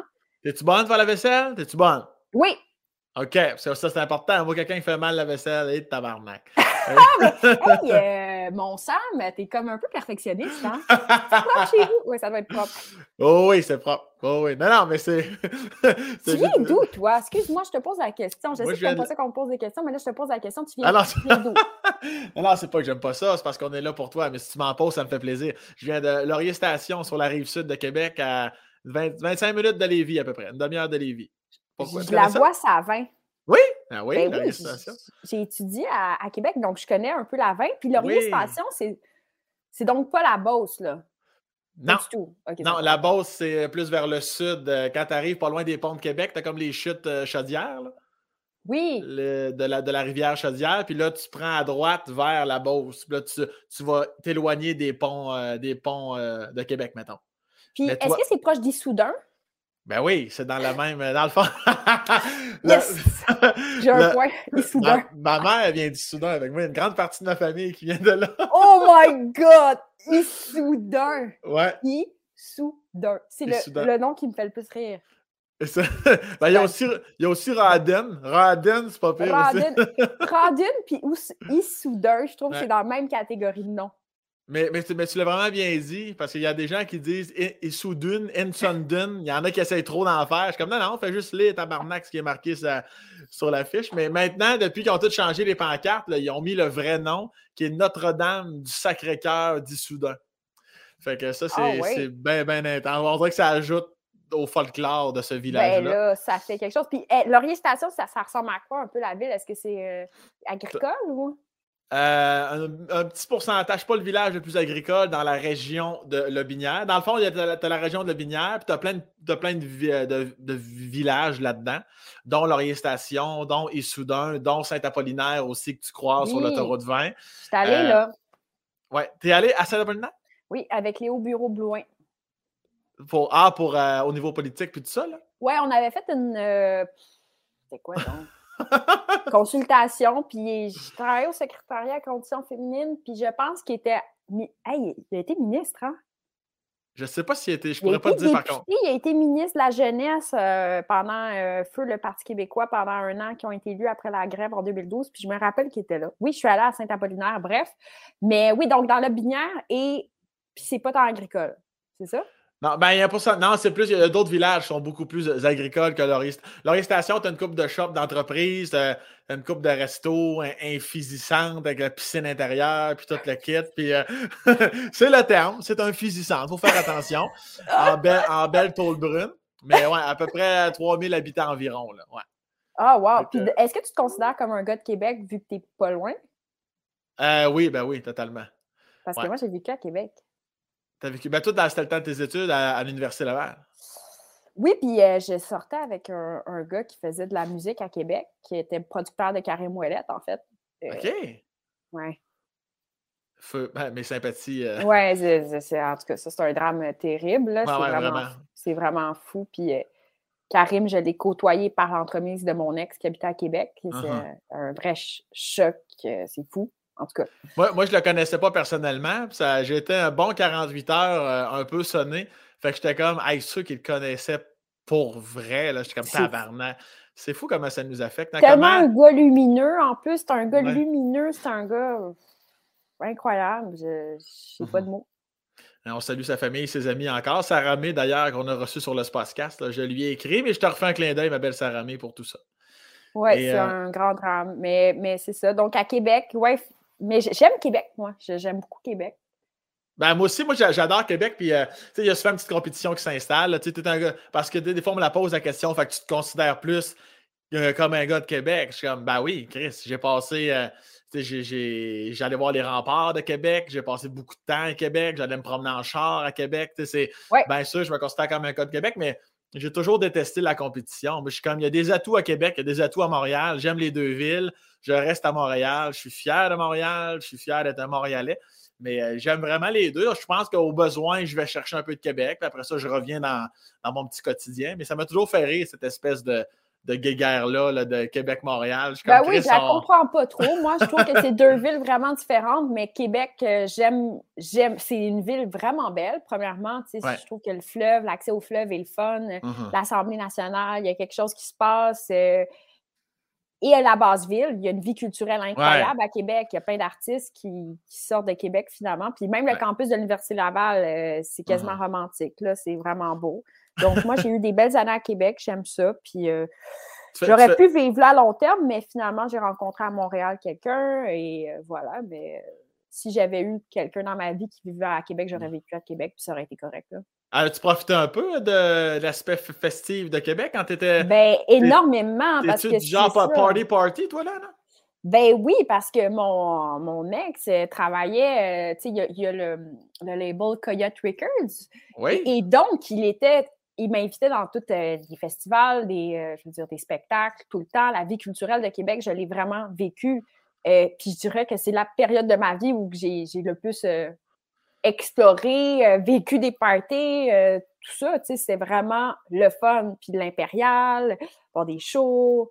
C'était vraiment, il y avait des très bons côtés à cette période-là. Après, euh, j'aime bien aussi ma vie plus rangée. Parce qu'à un moment donné, il y a des excès aussi qui viennent avec ça, qui sont moins. Mais est-ce que tu te rendais tu sais, il y en a qui sont feeling, ils arrêtent. Toi, tu te rendais, tu te rendais ça au point de, de te déconcrisser à la face un peu? Oui, mais moi, je tolère pas l'alcool. Euh, presque, ben, je tolère mal l'alcool, en fait. Donc, tu sais, un certain. Après cinq consommations, c'est sûr que je suis complètement défoncée. Et c'est direct. Hein? non, mais c'est sûr. Bon, mais je tolère pas bien l'alcool. Donc, depuis que j'ai des enfants, je fais plus attention. Puis, j'ai un petit verre une fois de temps en temps. Mais c'est juste que, je sais pas, c'est dans mon sens, j'ai de la misère à gérer l'alcool. Mettons, mon chum, quand il boit, lui, il est relax tout le temps. Il sait arrêter. Moi, je ne sais pas arrêter. Donc, il faut mmh. que je me gère. Euh, je, Mais je ne suis pas si pire que ça non plus, mais tu me mets dans un, dans un environnement où il y a beaucoup de monde, je suis un peu timide, alors là, c'est sûr que je bois plus, puis je dérape un peu. Tu deviens, tu c'est ça, tu n'es pas la fille qui va il y en a qui ne supportent pas l'alcool, puis il y, a des gens qui vont s'endormir dans un coin, tu ne verras pas. Il y a du monde qui vont, vont se faire aller debout sur un comptoir. tu te situes où dans l'échelle? Euh, ben, je me situe dans le genre de fille qui passe son porte-monnaie rapidement. c'est vraiment ça. Mais dans un, moi, c'est juste qu'il ne faut pas que tu m'envoies dans un 5 à 7 quand je n'ai pas mangé parce que je perds le porte-monnaie. Je ne veux pas être sur le tabouret à danser tout seul. Là. Ça sera pas ça. euh, tu, danses, bien, en tout cas pas. Dommage pour les gens en audio parce qu'il y a de la chorégraphie en crise ici. Là. Mais non, mais c'est ça, mais j'en parle ouvertement. Je veux dire, ça, je tolère pas bien l'alcool, puis mais je suis pas alcoolique. C'est juste que j'ai parfois tendance à perdre mes clés, perdre euh, mon portefeuille, comme je te le dis. Euh, à un moment donné, tu sais, j'habitais à Montréal, puis là, je vivais chez ma mère et il y a un, un, chauffeur d'autobus de la STM qui appelle, puis il dit Votre fille a laissé son porte-monnaie, puis il est 3 heures du matin. Et là, était comme Léa est-ce que t'es-tu toujours comme ça? Est-ce que même à jeun, t'es un peu distraite? Ou ben euh? oui, c'est certain que. Mais là, je m'améliore. Avec des enfants, on n'a pas le choix. Là. Je peux pas te laisser traîner mon portefeuille n'importe où, n'importe quand. Mais tu sais, moi, c'est la joke. À un moment donné, j'étais avec une de mes amies, puis j'avais reçu un, chèque, une bourse, puis c'est un gros chèque. Là. Ben, pour moi, c'est un gros chèque. Un gros chèque de 10 000 C'était énorme dans ma tête. J'étais comme au cégep. J'étais comme, ouais, j'ai un chèque. Je le laisse traîner dans le bar à ouais, donc. Puis là, mon ami était comme, Léa, ramasse ton chèque. Ramasse-le. Mets-le dans ton sac à main. Et euh, ouais, c'est ça. Mais, mais bon, c'est pas. C'est pas je suis pas triste en buvant. J'ai pas l'alcool triste. Toi, non, non, non. Moi, euh, moi, je suis contrôlant de ma propre personne. Fait quand je, me sens ben, je me sens feeling, je me mets sur le neutre puis je me laisse descendre la côte tranquillement. OK. C'est une belle consommation raisonnée d'alcool. Absolument. Mon oncle Sam est très, très à l'affût de ce qui se passe. Mais moi aussi, depuis là, que je suis à la depuis que je suis mère, que la maison et tout, je fais attention. Puis je veux dire, attention aux rigolades. Mais non, mais c'est parce qu'on peut vite descendre la pente puis se taper le nez euh, mais comme je suis assez, assez intense dans la vie, il faut, il, faut quand même gérer, là. sinon ça ne va pas. Est-ce que tu te souviens de tes toutes premières brosses, que ce soit avec ta sœur euh, Amélie ou des amis? Est-ce que tu te souviens de l'âge que tu avais à l'endroit où tu étais ou même ça? c'est Oui, de l'âge, je m'en rappelle. C'est parce que c'était chez nous. OK. Parce que mes parents étaient comme tant qu'à ce que tu fasses un party, c'était là à la maison. Et j'habitais à Gore, donc j'ai déménagé à Gore dans les Laurentides. Puis mes parents étaient comme, fais le party à la maison. Parfait. Donc, on le fait à l'extérieur et je suis en secondaire 3. Euh, et j'ai fait le party chez nous euh, dans le bois. Et là, il y avait mon père qui arrivait avec une flashlight, puis ma mère, puis il était comme Hey les jeunes, est-ce que vous êtes corrects? il y avait mon père avec sa lumière qui ramassait comme je sais pas, il y avait quelque chose il a laissé du papier de toilette, les bières. Là, il ramassait les bières avec sa flashlight d'en face. C'est quasiment peurant, cest Puis les jeunes. C'était comme moi, oui. Mais comme, pour vrai, mes parents sont assez ouverts, ils me font confiance. Donc, tu sais, moi, mes expériences, je les ai vécues, puis ils étaient très au courant. Je n'étais pas le genre de fille qui cache, se cachait euh, sous l'arbre. Euh, sous l'arbre, c'est pas sous l'arbre, viaduc. Euh, parlons-en justement de la dynamique de tes parents, de la façon que tu m'en parles depuis tantôt. comme tu dis, ça a l'air d'être des deux personnes assez easygoing. C'est un crise de temps quand même. non, mais c'est positif. Là. ben, oui, quand même, easygoing. Oui, je dirais, euh, franchement, ben, ça dépend, mais oui, je pense que c'est assez ouvert d'esprit. Euh, je veux dire, ils ont, ils ont eu leurs années de gaillance. Alors, tu sais, on est dans les années 70, ils ont bien vécu, quoi. Alors, il me laissait vivre, pas contrôlant, il me laissait aller, qu'est-ce que tu veux? Est-ce qu'il n'était pas assez? Avec le recul, tu te dis-tu, qu'est-ce qu'il y a. J'aurais avoir eu plus d'encadrement, ça m'aurait quasiment aidé ou non? Bien, j'aurais aimé avoir plus de limites, mais ça, c'est clair que oui, je pense que. Mais c'est facile à dire maintenant. Comme même moi, j'ai de la misère à mettre des limites à mes enfants. Mmh mais je pense que des fois, j'aurais aimé qu'on mette plus de limites mais en même temps, quand il m'en mettait, je pétais des fios. J'étais assez rebelle. ah oui, hein, pour vrai? oui, mais bon, moi, je ne crois pas à l'astrologie, mais je suis belle. Je suis belle. Euh, non, mais c'est ça. Donc, je pétais des fios. Alors, dès qu'il me mettait certaines barrières, j'étais comme non. Alors, je pense que. Mais tes, tes tu vas, tu vas, me décrire ça, là, ces fios-là, là, ma belle lait en sucre? C'était quoi, là? Tu, tu, tu, euh, tu, donnais un coup de poing les murs, lançais un couteau, tu. Euh, T'allais-tu chier sur l'oreiller de ton père? Qu'est-ce qui se passait? Ah, c'est un couteau. Euh, non, mais mettons, euh, je, je, je boudais, tu sais, ou je criais, ou, ou. Mais pour vrai, ça, c'est moins drôle, mais quand j'ai quand j'avais 12 ans, en fait, j'ai eu des troubles alimentaires. Oui. Ça, ça a été un, pétage de fuse, par exemple, parce que mes parents euh, me mettaient certaines restrictions dans certaines sphères de ma vie. Puis là, moi, j'ai répondu vraiment lourdement en étant, en contrôlant mon alimentation. C'est ça, ça a été ma façon pour moi de me rebeller. Euh, et, donc, c'est ça, j'ai été anorexique assez euh, sévère mmh enfant, là, à 12 ans. Ils m'ont, même ils m'ont hospitalisé, c'était quelque chose. Ouais, c'était comme un. Mais il y a beaucoup d'enfants, je pense qu'il y a beaucoup d'enfants de jeunes aussi ados qui font de l'anxiété de plus en plus avec les mmh réseaux sociaux. Ben oui, ben oui, ben oui. C'est normal, hein? Ça se peut. Ouais. Avoir de l'anxiété, c'est juste que moi, ça s'est vraiment reflété par l'alimentation. Puis le fait que quand tu manges pas, ben c'est faut agir, tu sais, c'est mmh très grave. Alors, euh, bon, bref, ils m'ont hospitalisé et tout. Puis après, ça a mieux été. Ça, ça a été un pétage de fuse, finalement, sans m'en rendre compte. Puis par la suite, ben, c'était des pétages de fuse, plus comme adolescente rebelle. Euh, des fois, je foxais des cours de façon régulière. Je, ne m'amusais pas à l'école. Euh, je quittais pour aller à Montréal sans trop le dire.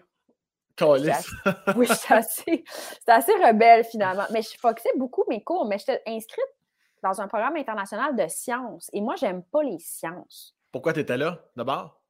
pas. Parce qu'on soit on m'a dit de faire les sciences parce que j'avais des bonnes notes, alors j'étais comme. Mais j'avais pas des très bonnes notes en sciences. J'avais aucun intérêt en mathématiques. C'est plate, ça, ça peut être le fun, mais moi, j'avais pas d'intérêt là-dedans. J'avais plus d'intérêt en histoire, euh, littérature, etc. Donc, je foxais un peu, j'étais plus ou moins là, je faisais. Puis j'avais toujours l'excuse de m'impliquer socialement. J'étais très impliquée socialement. Puis ça, ça me.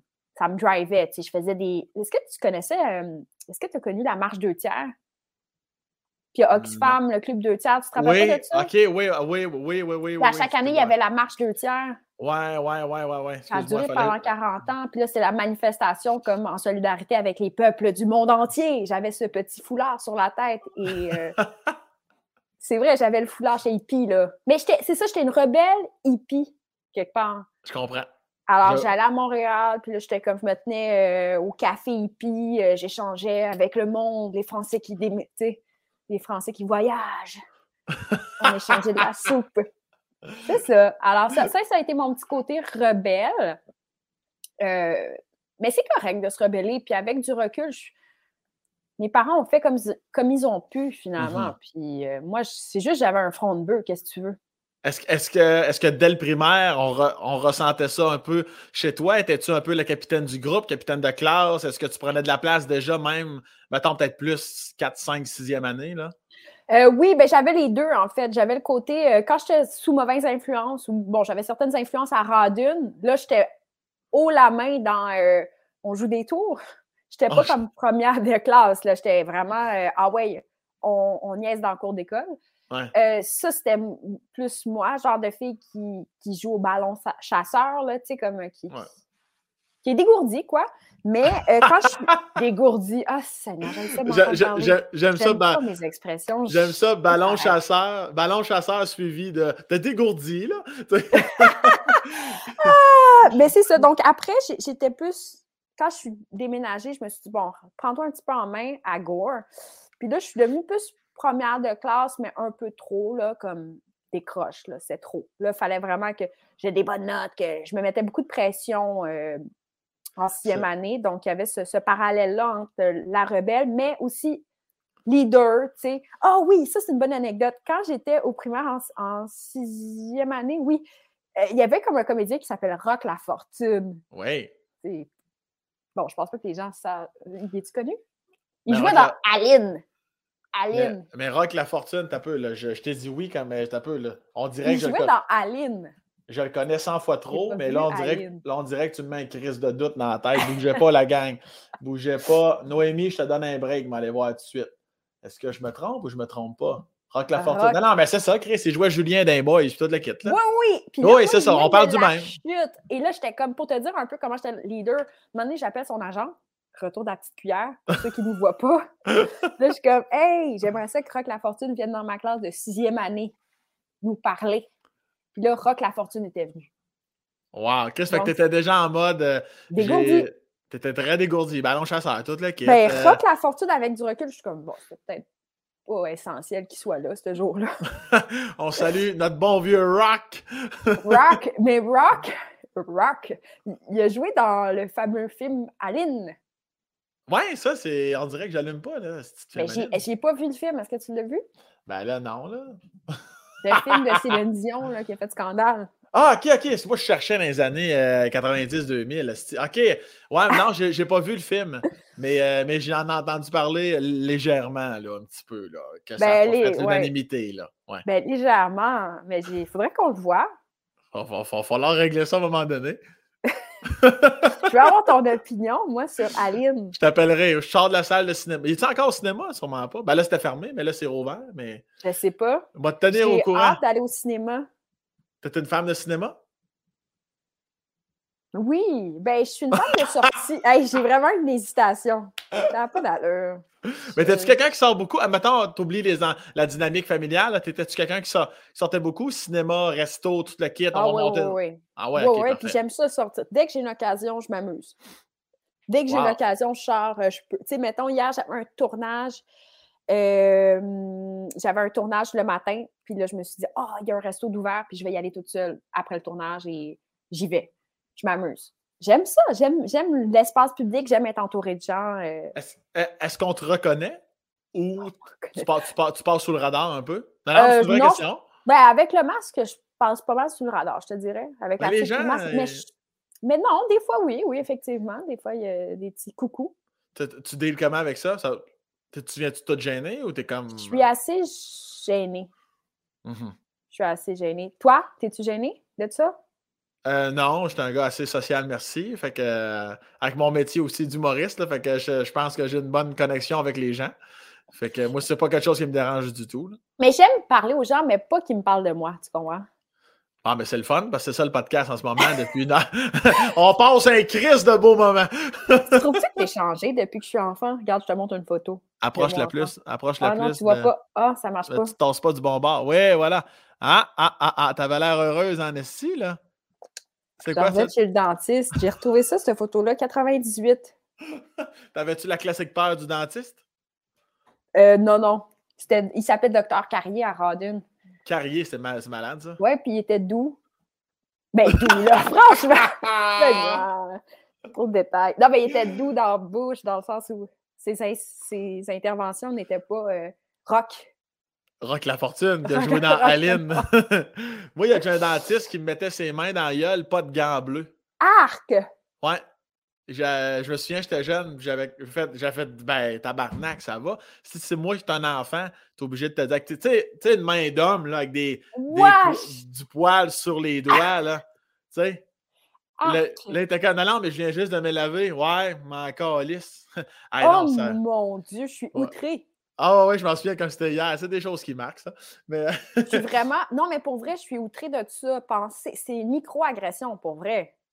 oui, ouais, ouais, ouais, à ce temps que je pense, t'as raison. C'est... Tu sais, le poil dans la bouche, dégueulasse.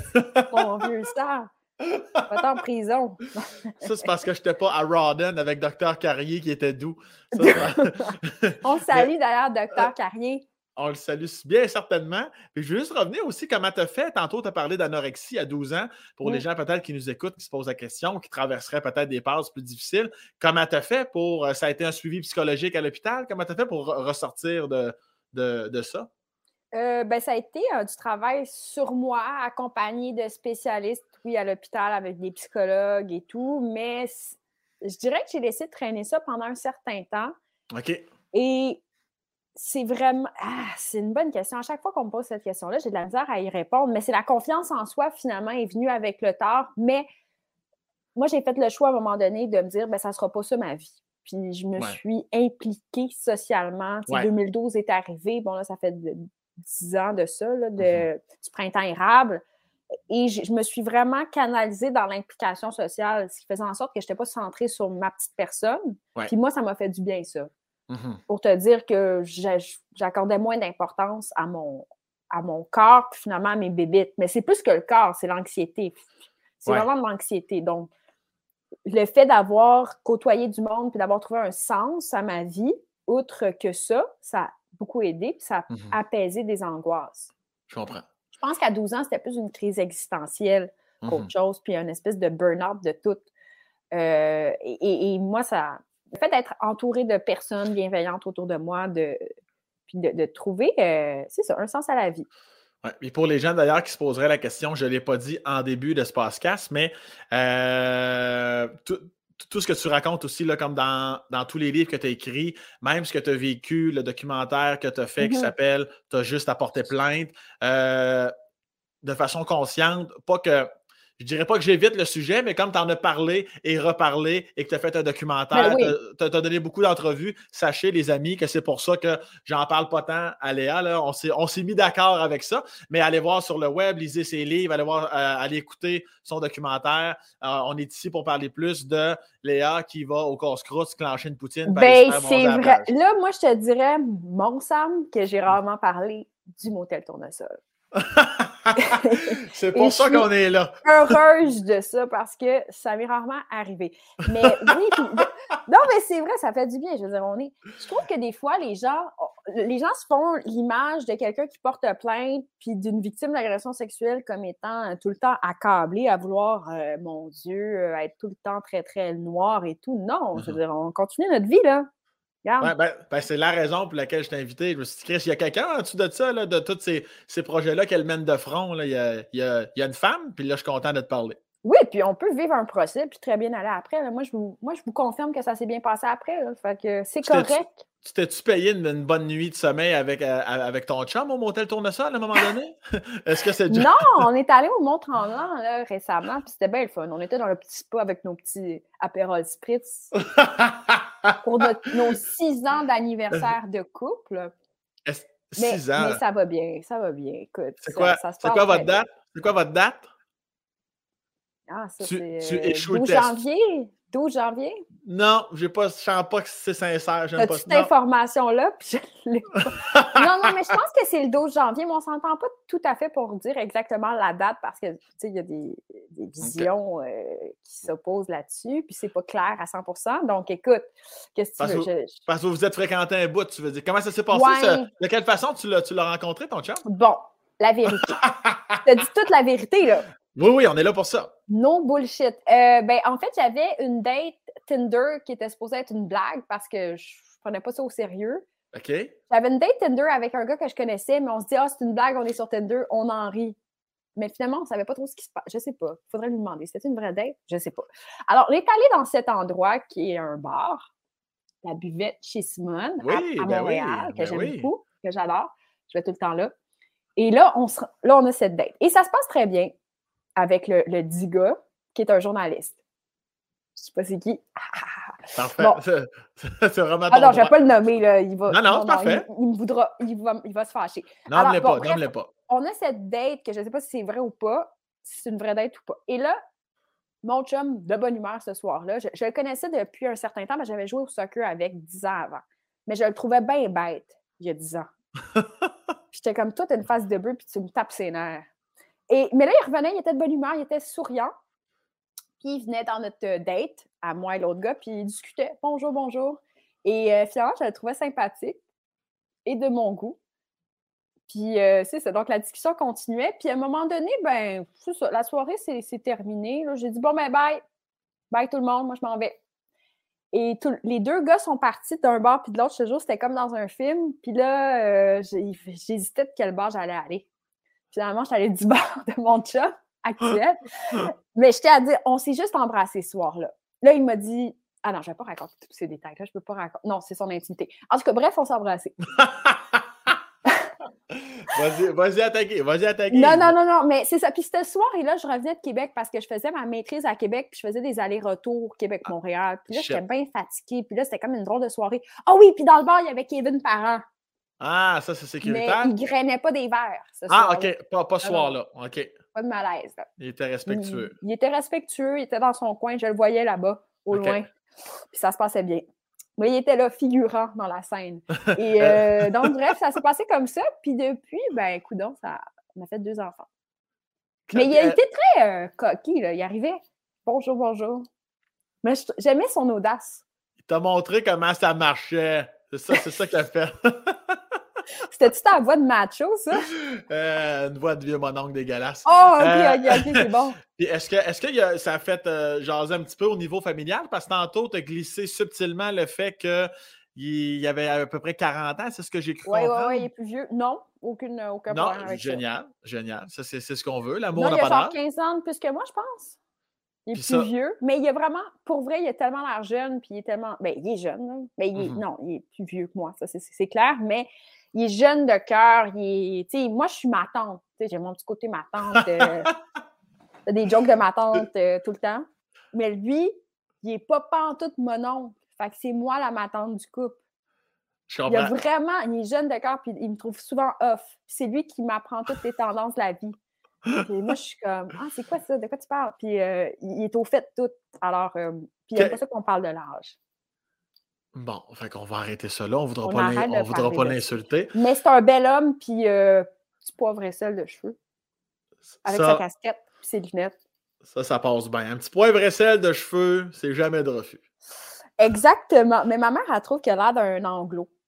Et comme toi, tu as l'air d'un anglophone. Ça, c'est le fun? C'est pas le fun, ça? Ben, je sais pas. C'est comme, il a l'air comme, tu sais, d'un gars à Concordia là, qui étudie en art, puis qui est comme, Calice.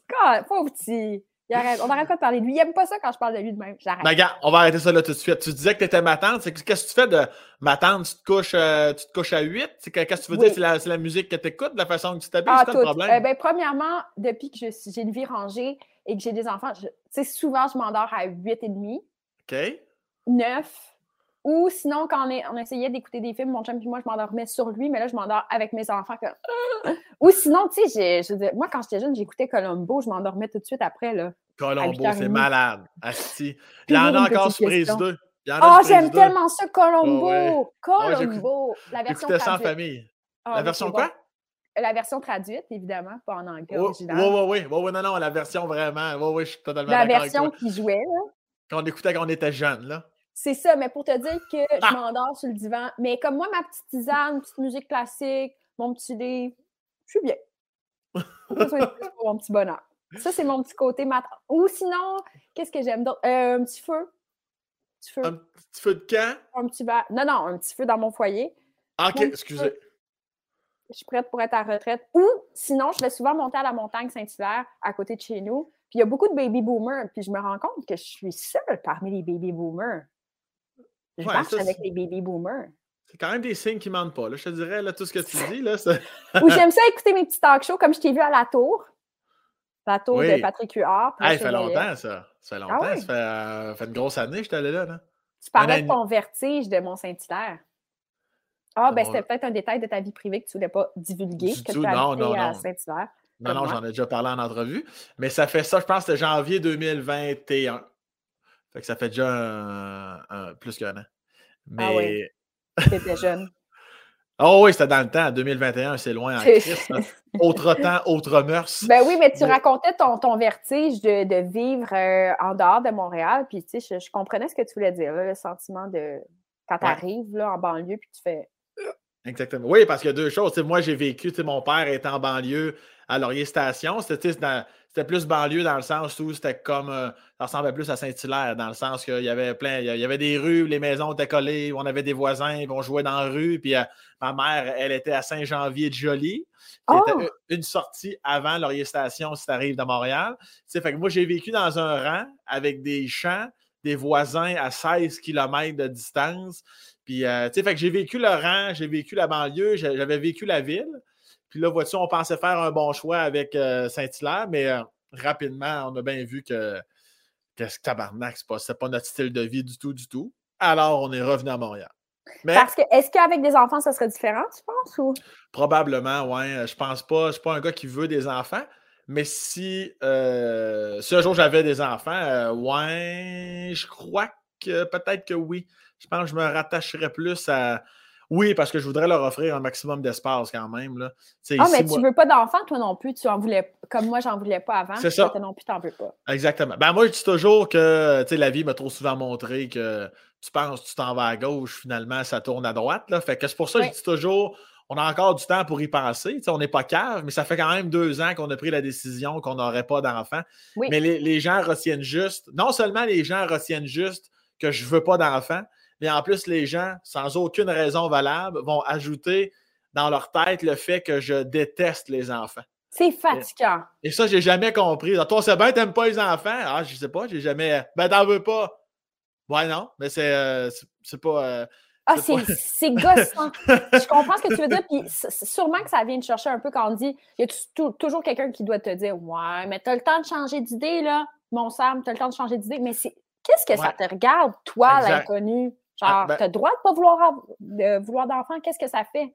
Exactement. Ben, c'est pour ça que c'est pour ça que j'ai écrit un numéro. Dans mon show actuellement, au Pic Papel, j'ai un numéro là-dessus. J'ai même un numéro qui parle du suicide euh, d'un de mes oh. meilleurs amis. Et le numéro, quand même, qu'on me parle le plus, c'est le numéro que je dis qu'on ne veut pas d'enfants.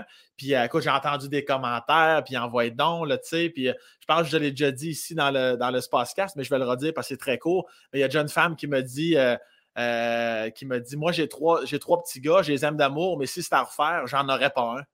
Wow! Puis ça, c'était la vérité, c'était pas une joke, c'était vrai. Ah non, non, elle était sérieuse en crise, la, madame.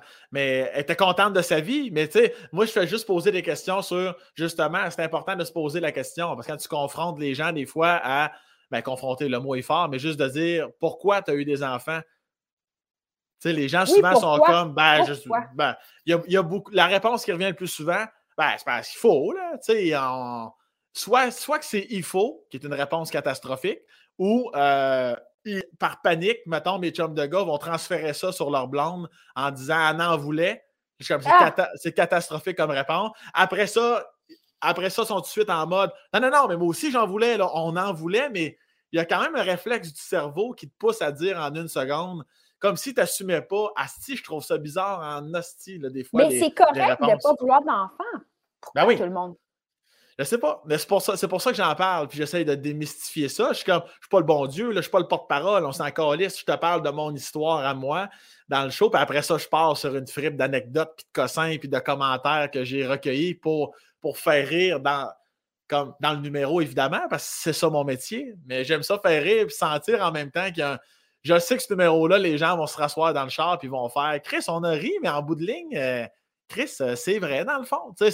J'aime le sous-texte de certains de mes numéros euh, dans le show. Je trouve, ça important. Mais c'est vraiment intéressant que tu abordes ça aussi du point de vue du gars, parce que souvent les filles qui ne veulent pas d'enfants n'en parlent, sont un peu plus vocales là-dessus, mais c'est rare qu'on entend le gars, parce qu'on prend pour acquis que, bon, ton, point de vue, peut-être qu'on s'en exact. moins considéré.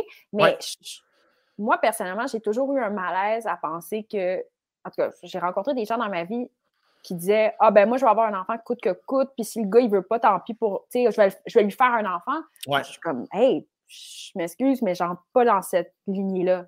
Genre, uh-huh. je, ne veux, je ne voudrais jamais avoir un enfant avec quelqu'un qui n'en veut pas avec moi parce qu'après, c'est. C'est des grands drames là, qui s'en suivent. Puis, je sais pas. Je... Mais je pense que, tu sais, ces temps-ci, je fais un documentaire sur, et là, je, pour les gens qui regardent, Jeannette Bertrand. Oui. Et, Jeannette, euh, je lisais ses mémoires, puis elle, racontait un peu la vie dans laquelle elle a grandi, puis elle est quand même en 1925, puis elle, raconte un peu le, devoir conjugal des femmes d'une certaine époque, des années 30, 40, 50. C'est vrai qu'on faut revenir, peut-être que c'est ancré dans les consciences au Québec, puis ailleurs, de dire, ben il fallait enfanter avant, c'était ça. c'est ça ben la mission, de, préserver la race canadienne-française. Je, je, demande grosse guillemets parce que c'est horrible du même, mais c'était quand même ça. Et, nous, comme femmes, il fallait enfanter. Tu sais, on Il n'y a pas si longtemps que ça, c'était 5, 6, 10, 12 enfants. Mm-hmm. On n'avait pas le choix, personne n'avait le choix de ça. Donc, c'est quand même récent dans l'histoire qu'on se dit, ben tu peux à la fois euh, avoir des enfants ou pas et divorcer. Divorcer, ça fait pas si longtemps, ça fait depuis 1968 qu'on peut tout le monde divorcer comme on veut. Ouais. Avec la loi sur le divorce. Alors, c'est quand même récent. Donc, moi, je me dis, ah, peut-être que c'est des mentalités moins moderne, puis on, a notre passé qui n'est pas si lointain qui nous dit Hé, il faut que tu fasses des enfants. Oui, il y avait, il y avait une pression sociale, puis juste en placer euh, tes cheveux un petit peu. Il y avait une pression. Ma grand-mère, moi, elle a eu 20 enfants, juste pour te dire. Là. 20? Oui, tu ouais, as bien compris. 20? Oui, ma mère est la 18e des 20. 20? Elle est morte à 92, 13 ans. Wow. Mais j'espère qu'elle a été bien là-dedans. J'espère que c'était correct. Ben, je, évidemment, j'en ai pas parlé avec elle, là, mais probablement. Moi, j'ai envie de dire, des fois, instinctivement, probablement pas. Tu sais, dans le sens que je pense qu'elle était heureuse, mais, mais tabarnak, tu peux-tu moins penser à toi, toute ta calice de vie, s'il te plaît, là, tu sais? C'est. Mais tu sais, c'était le curé, tu sais, la religion, hein, ça passait dans, ça passait dans le rang, puis toc, toc, toc, puis go, go, go. Puis on s'en crise de comme. chier, monsieur le curé, tu m'écœures, va-t'en, dégage, va-t'en. J'ai mal au cœur, je sais passer à un curé qui vient de me dire ça. Je m'imagine, là, à sa place, à ta grand-mère qui se fait dire par le curé Ah ouais, ah ouais, ah ouais. Ah ouais, ah ouais, parce que. Je vais repasser, là, je vais aller recrosser mes petits pénis, puis je vais revenir te voir oh! après ça. c'est injuste, je trouve ça injuste. Ça, ça me crée beaucoup d'anxiété de penser à ça. Puis en même temps, J'espère qu'elle a été heureuse, puis on ne sait pas, peut-être qu'elle a été super heureuse. crois que oui, quand même. Oh, ben, ben, oui. Ben, oui. OK, mais 20, attends un peu. Moi, là, j'ai été enceinte deux fois, j'ai accouché deux fois, puis je me dis déjà, Ouais. hey, euh, on a un orifice, nous. Ouais. Ah non, en fait, tout ça pas. Cet orifice-là, il doit. Oui, oui, j'avais déjà écrit là-dessus. Finalement, ça ne s'est pas retrouvé dans mon show ah! actuel, mais, je, mais je vais peut-être faire de la surenchère puis essayer de. Ça va peut-être se retrouver dans mon show 2. Mais, euh, mais oui, c'est écoute, il y a tellement de niveaux à, rire de ça pour faire rire et réfléchir, tu sais. Mais euh, c'est vraiment une, autre époque. Ta mère a réagi comment quand tu lui dis que tu veux pas d'enfant? Euh, ben, sur le coup, c'est sûr que je sens qu'il y a un petit deuil à faire. Là. Mon, ma mère, mon père, tout ça. Là, je sens que. Je sens qu'il y a un réflexe aussi de oui, vous, avez encore le temps, là, mais ça n'a pas été trop long, là, qu'ils ont, comme fait. Ben, coudon. moi, j'ai deux chiens, puis ma mère, elle les appelle ses petits-enfants, puis euh, euh, mon père aussi. je sens vraiment le respect de. Ben, Sam, c'est ça. Sam, c'est ça qu'il a décidé. Puis Sam, il y, a, des chiens, on les aime, puis ma mère, l'autre jour, elle a apporté des petits toutous qu'elle a achetés pour eux autres. C'est la même style d'affaire, même si c'est pas la même affaire, tu comprends ce que je veux dire? Fait que euh, non, il n'y a aucun problème. Moi, il faut dire j'ai une bonne capacité à m'en contre de ce que les gens pensent. Fait que ça, ça, m'aide énormément dans ma vie. Moi, non, mais je trouve ça fou que ça soit une pression. J'en reviens même pas que c'est une pression. Ça n'a tellement pas rapport que. Ben, c'est ça qu'on nous met dans la tête depuis qu'on est jeune. Quand tu auras des enfants, tu sais, tu as déjà 9 ans, puis nos parents ne faisaient pas ça pour mal faire, mais quand tu auras des quand tu auras ta famille, on dirait que c'est pour ça qu'à un moment donné, même moi, quand j'étais début vingtaine, tu commences une relation, c'est comme inclus dans le forfait qui va avoir des enfants, un peu dans le il faut, mmh parce que c'est ça qu'on me conditionne à mmh. depuis, depuis 1989 déjà. Oh, wow! fait qu'à un moment donné, quand tu arrives à te détacher de ça, regarder ça d'un œil extérieur, puis te faire Hey, je suis pas obligé. Ça se peut, moi, Chris, que j'en aille pas d'enfant. Ça se peut, Chris, que j'en veuille pas. Ben oui. Puis tu sais, c'est mieux de s'écouter que de dire je vais être un père par obligation, puis peut-être que je ne serai pas heureux. Je veux dire, ça. ah oui, ça... Est-ce qu'ils vont être heureux? Parce que souvent, ça fait des mariages ratés. Mais des mariages, puis des mariages, mais des couples ratés. Là. C'est des couples malheureux qui sont ensemble. Moi, ça me déprime de voir des gens qui ne s'aiment pas et qui ont des enfants. Ouais. Euh, puis il y en a beaucoup, là. Beaucoup. Beaucoup, beaucoup, beaucoup, ben, beaucoup, ben, je sais que c'est compliqué de séparer. C'est pas si facile que ça. Mmh euh, ben, tu vois, moi, je me laisse toujours cette possibilité-là comme c'est pas grave s'il y a une séparation. Oui, ça va être difficile pour l'enfant, mais l'enfant va être plus heureux si les parents s'aiment. Puis bref, moi, les, vieux couples qui, qui s'en vont chier devant les enfants, ça, ça, ça m'inspire moyen c'est jamais bénéfique. C'est mieux d'avoir une cassure puis de Moi, mes parents sont séparés, j'étais jeune, puis quand j'écoute ça aujourd'hui, je suis comme tabarnak, euh, une chance. Vous vous êtes séparés, dans le fond, parce que, tu sais, euh, un a de la pression de l'autre, l'autre est triste de l'autre, l'autre attend après l'autre. C'est juste néfaste pour tout le monde. Puis les enfants, quand on est des éponges à émotions, là, un enfant, on, C'est tellement brillant, un enfant, là, que ça, ça ressent absolument à tout. Là, fait que je pense que c'était la bonne chose à faire. Mais moi, il y a, écoute, il y a une de mes amies de filles qui me dit récemment qu'elle allait être enceinte. Puis j'ai, oh. dit, mais Chris, je ne veux pas péter ta bulle, mais en tant qu'ami, c'est mon devoir de te dire. je ne peux pas croire que je vais te le rappeler, mais ça fait deux ans que tu me dis que c'est de la de marde, tu sais. Et elle de me répondre, ouais, mais en fait, le sous-texte, va te le résumer. Ah, avec son, son, amoureux. Avec son amoureux? Qui n'est plus amoureux trop. Fait que c'est comme, ouais, mais je le sais quand même que ça va être un bon père fait que le sous-texte, c'est oh, je vais faire l'enfant de lui, puis il y aura clairement séparation. Mais au point je vais être enceinte. Parce que là, si je, je sentais, un, mais là, si je recommence à, à, dater, à rencontrer, je vais perdre du temps. Elle, elle veut un enfant rapidement.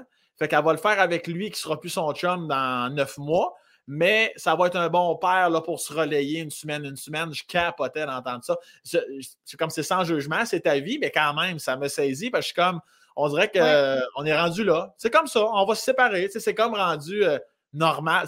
Autant qu'avant, on ne se séparait pas. Là, c'est comme rendu une option qui peut sembler quand même assez facile. on se fait une semaine, une semaine, on se le partage, c'est comme ça. Mais en euh même temps, il y a comme une chose que peut-être que, je ne sais pas à quel âge, mais il y a la date de péremption, entre guillemets, là, puis je le mets en gros guillemets, j'aime pas le terme, mais c'est plus difficile de tomber enceinte après 40 ans, c'est certain. Elle a 32, tu sais, je veux dire. Elle avait, OK, OK, OK, c'est jeune. C'est jeune, mais des fois, il y a l'horloge biologique, puis. Totalement je ne veux pas juger non plus l'intention ou quoi que ce soit parce que chaque personne est différente, mais mmh c'est certain que c'est plus compliqué pour des femmes plus âgées euh, mmh d'avoir un bébé. dans le terme, le terme médicinal, c'est grossesse gériatrique pour 40 ans et plus. Ouais, ouais, parce qu'il y a beaucoup plus de chances d'avoir, en tout cas, il y a des, des problèmes qui peuvent arriver, puis c'est des grossesses plus compliquées.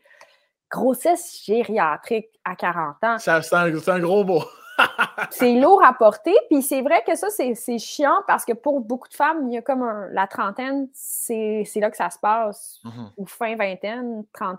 Je pense que c'est plus rare qu'on ait des enfants mm-hmm. genre vers début vingtaine, comme ça se faisait dans les années 90.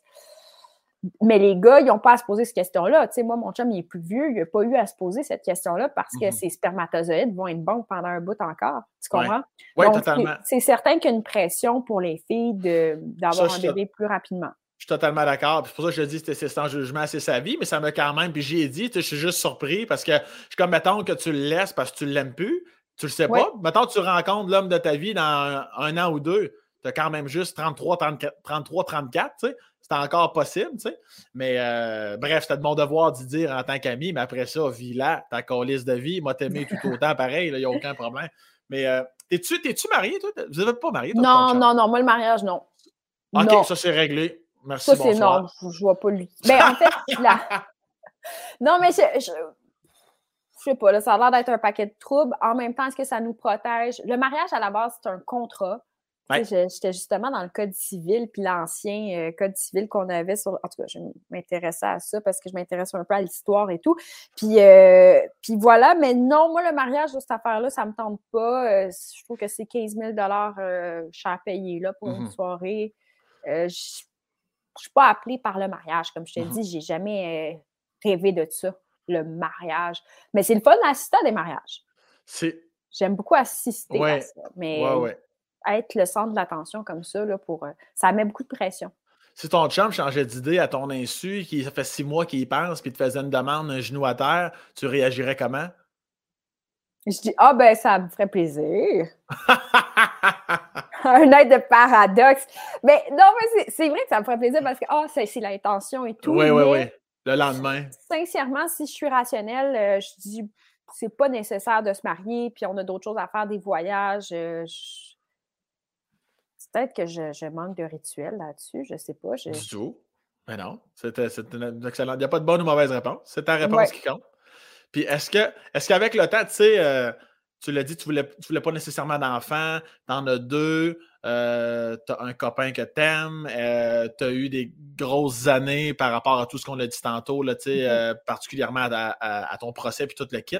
As-tu l'impression que tu t'es oublié là-dedans? As-tu l'impression que tu la Léa essaie de retrouver la Léa d'autrefois? As-tu l'impression que tu t'es complètement euh, perdu dans les dernières années? Puis arrives-tu à te retrouver si la réponse hmm. est oui? Je vais aller fermer ma porte parce que mon chum s'en va prendre sa douche, puis je réponds à ta très bonne question. OK, c'est bon. Attends juste une seconde. En même temps, elle aurait pu nous amener, Chris. On aurait pu voir son chum. Mais belle Italienne de 40 ans, ça doit se faire aller. Ça doit avoir un corps de Ferrari en tabarnak, ça. Moi, il dit, T'as bien fait d'aller fermer la porte. Ça vous regarde, ces affaires-là. C'est ça. À moins que tu veux que j'aille euh, te le montrer dans la douche. J'ai jamais pensé ça. Jamais oh, pensé ça. Je, suis trop respectueux pour ça.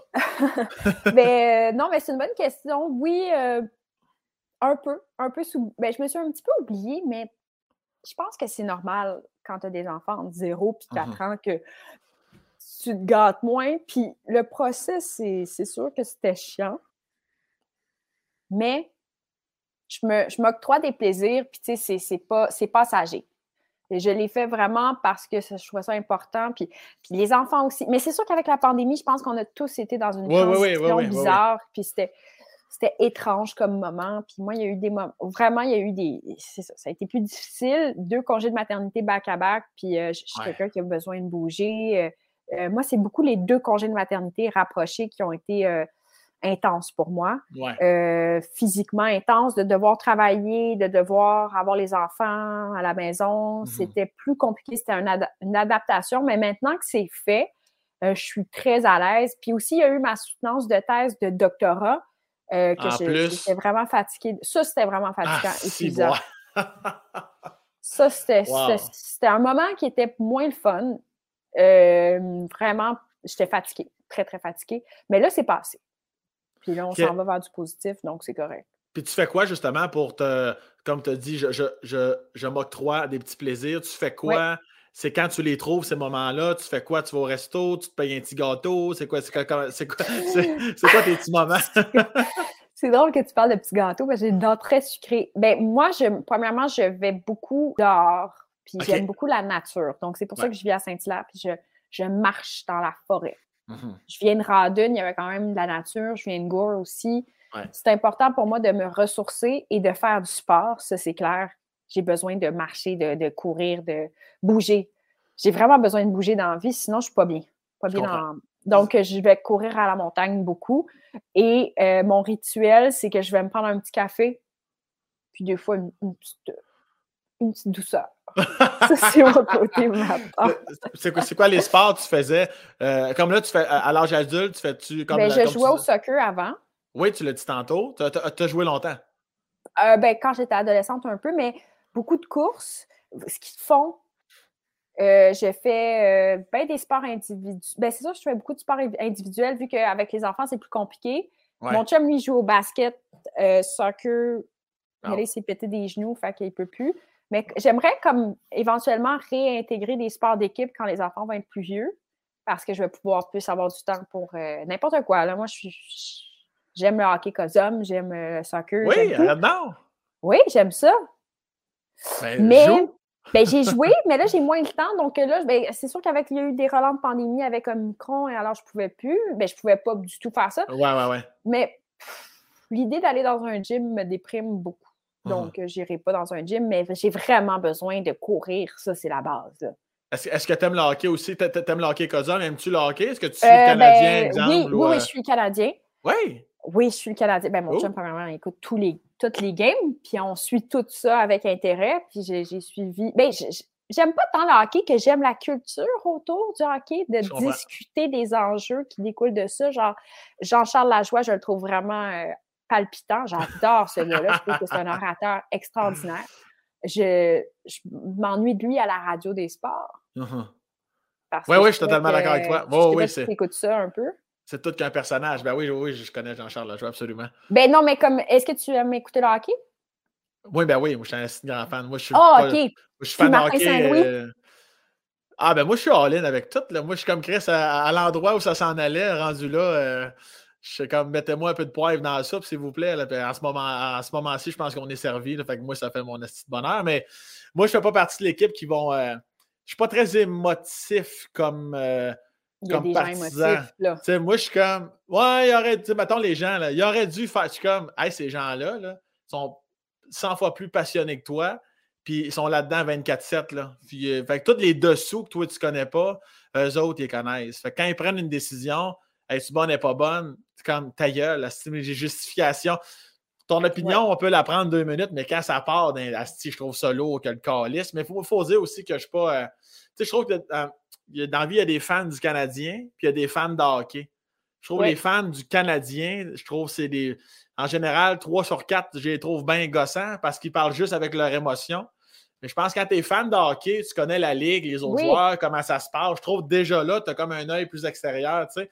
Mm-hmm. Mais euh, je, pense qu'on a tous des amis dans notre entourage qu'on est comme, ouais, il ne faut, pas y en parler. Chris, tu vas, tu vas le perdre pour une heure, c'est en train de s'époumoner. Euh. Non, mais il y a tellement de pression, je n'ose pas imaginer la pression des joueurs. Puis qu'est-ce que tu veux que je te dise? Tout le monde est blessé. Qu'est-ce qu'on peut faire? Non, non, c'est ça, tu peux pas rien faire. C'est la vie, c'est vraiment plate, c'est vraiment dommage. Puis euh, je sais que, ben moi, mon chum est très heureux du changement de coach. Là, de, depuis Claude Julien, c'était peut-être moins euh, mm-hmm. la modernité. du hockey. Ah mais, mais, mais, bon, euh, moi, j'observe ça, puis j'aime entendre parler du hockey, j'aime mmh entendre les commentaires, tout ça me fascine, j'aime les voix, j'aime les personnages qui se dégagent de ça. Euh, ça me fait rire de voir les, les grosses jambes de Martin Saint-Louis dans un mime. Euh, c'est vrai qu'il y a des grands il y a des bonnes jambes. Ah, ça, pas mal sa carrière est toute dans ses cuisses. Oui, parce qu'il n'est pas très grand. Hein? Non, fait qu'il fallait que je sois fort en tabarnak du jambon. ouais, fait que c'est ça. J'aime. Mais je suis pas les games tant que ça. Je veux dire, c'est vraiment la culture. Euh, et des fois, mais là, pas cette année, parce que franchement, je veux dire, euh, regarder du monde ah sans cesse, ça m'intéresse pas. Mais l'année passée, quand j'ai gagné le procès, justement, le 23 juin, c'était vraiment une belle journée, un verdict positif à mon endroit. J'étais heureuse. Puis en plus, les Canadiens s'en allaient en finale de la Coupe Stanley. Ouais. Donc, c'était comme tellement euphorique, là, c'était extraordinaire. Puis moi, c'est le rassemblement, euh, le, sentiment d'être ensemble quelque part pour aller plus loin. Ah, c'est fort. C'est fort, c'est le fun d'aller voir une game, mais c'est clair que, je veux dire, on peut critiquer l'organisation, on peut mm-hmm. critiquer des certaines façons de faire. Moi, il y a plein de choses qui me rendent mal à l'aise avec, euh, pas, le, pas le CH, mais avec euh, la culture du hockey. Là, on a eu mm-hmm. des révélations dans les dernières années d'abus psychologiques. Puis comment il s'appelle le gars qui a été agressé? Là, ouais, son euh, nom m'échappe, mais ça va être avec les, les, Blackhawks de Chicago. Ah, dégoûtant. Je veux dire, j'ai trouvé ça dégoûtant, dégoûtant, dégueulasse. Cette culture-là de mise sous silence, de masculinité toxique. Ça ne m'intéresse pas, même que si mon fils voulait jouer au hockey, ben, il faudrait qu'on ait une discussion sur ce qui se passe dans la chambre les ben, joueurs. J'espère que c'est pas tout le temps comme ça parce que. C'était ma prochaine question. Si ton gars, ta fille joue au hockey, tu serais quel type de mère? Serais-tu là à tous les matchs investis? Tu serais-tu sur le banc? Tu serais-tu euh, comment? Ben, je sais pas si je ne sais pas comment je réagirais parce que j'ai un peu peur de la culture hein, du hockey qu'on ne voit pas. Là. Derrière la belle image là, de marque du CH, qu'est-ce qui se mm-hmm. passe derrière?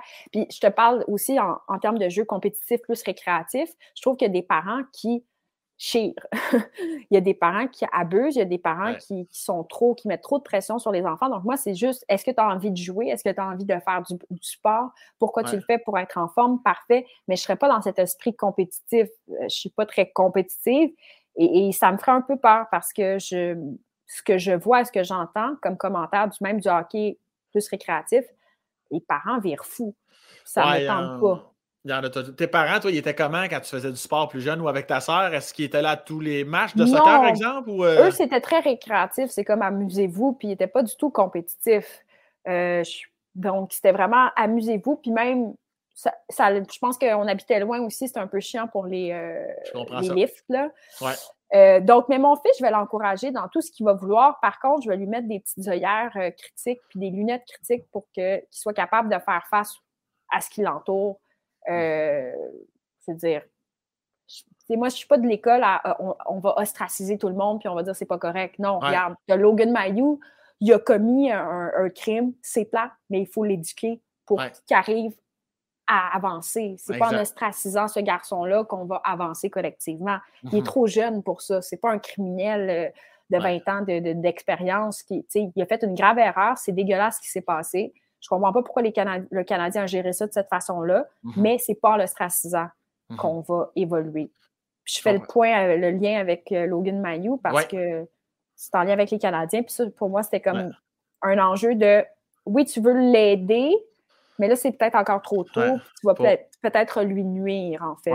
Pour, les gens qui ne sont pas fans de hockey, Logan Mayou, c'est un jeune joueur que, qui a filmé à, son insu euh, sa copine, ou du moins une fille d'un soir, là, qui, avec qui il a couché avec, puis euh, il a mis ça ou il a envoyé ça à ses amis. Ou je pense que ça s'est retrouvé public. Ça s'est retrouvé il a envoyé ça à son équipe de sport, je pense. Oui, c'est ça. En tout cas, bref, c'est complètement inacceptable. Puis lui-même. la distribution pornographique non consentante. Exactement. Un Canada. Voilà. Puis lui-même avait dit aux équipes de la Ligue nationale ne me repêchez pas, je ne le mérite pas.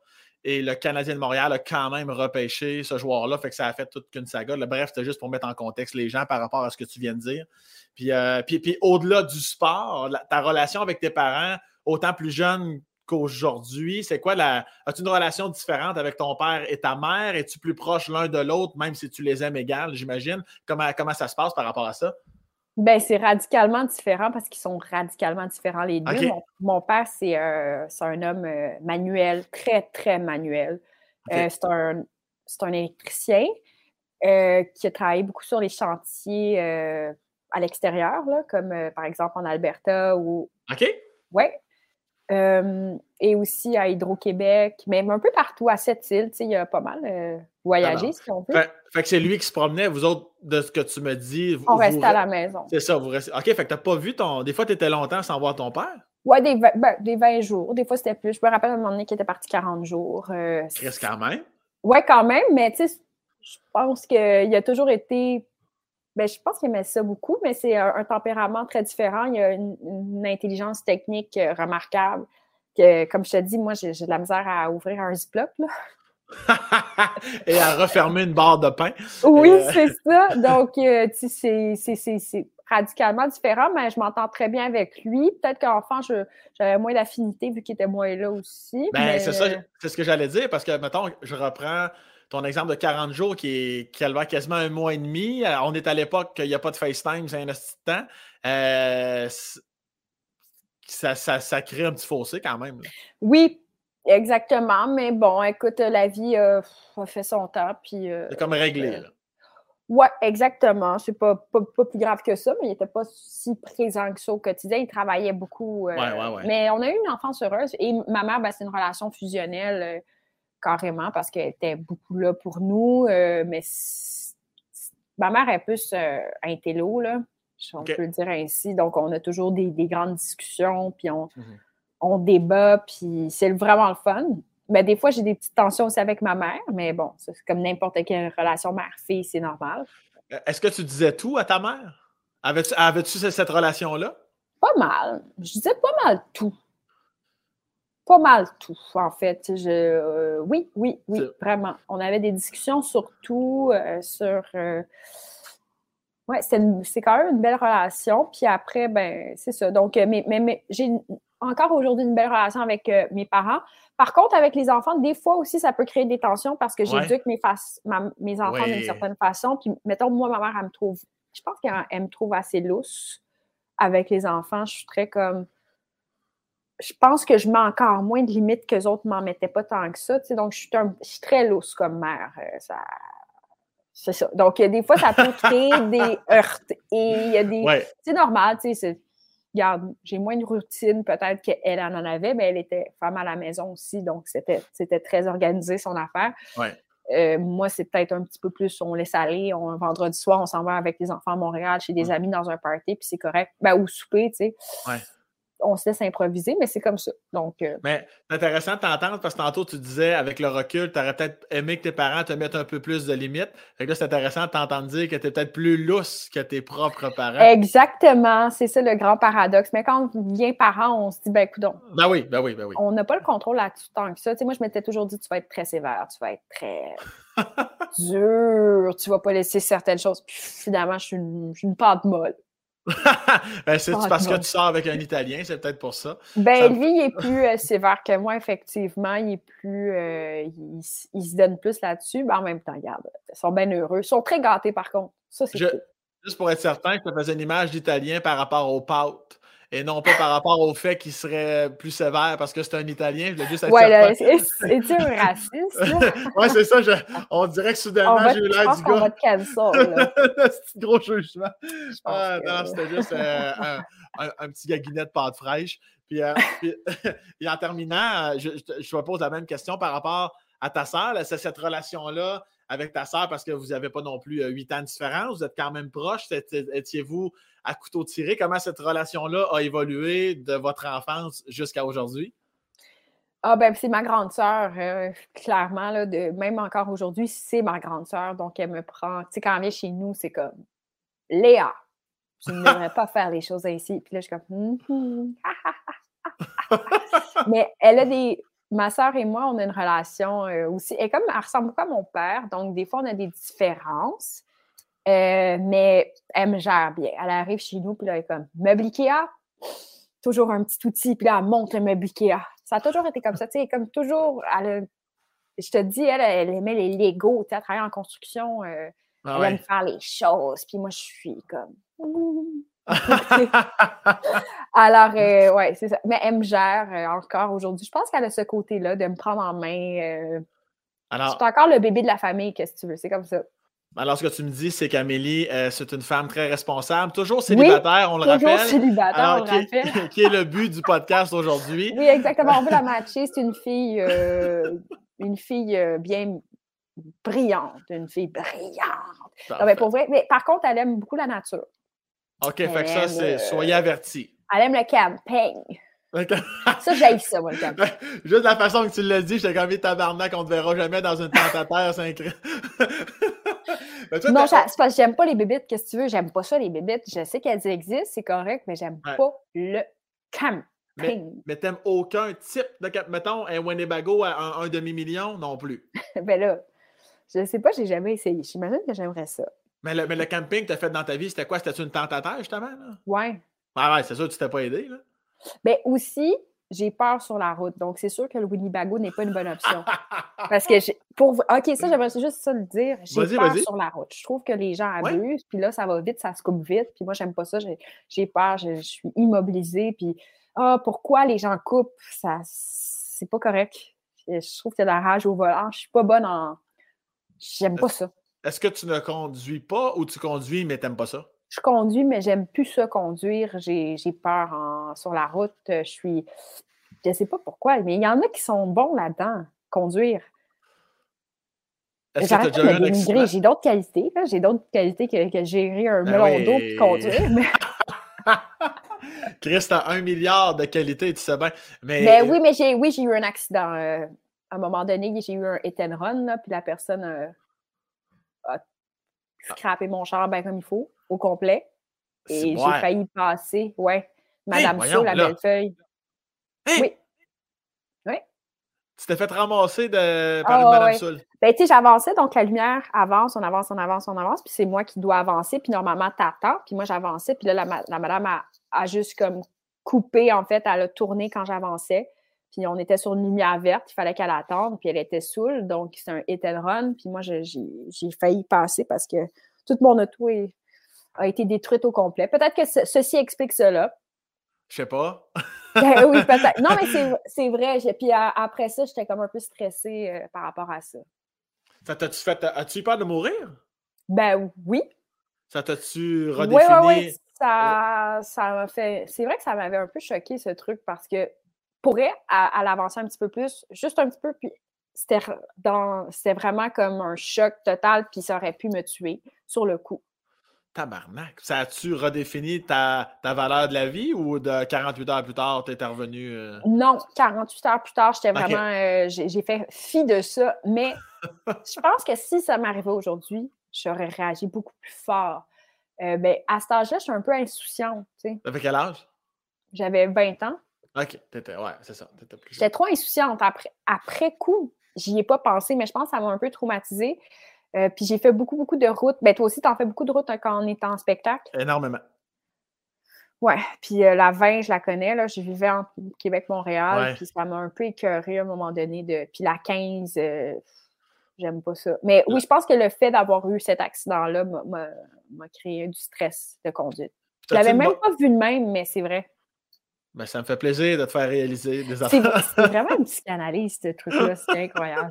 As-tu euh, as-tu une bonne gestion? euh, ben, clairement, tu as une bonne gestion, pas par rapport à des grosses affaires. Je pense dans, dans le day-to-day, euh, il y a le feu pogne chez vous, peu importe ce qui arrive. As-tu une bonne gestion sous la pression ou tu vas paniquer tout de suite puis c'est non, terminé? ça, ça va. Ça, c'est la, la gestion de crise, je suis pas pire là-dedans.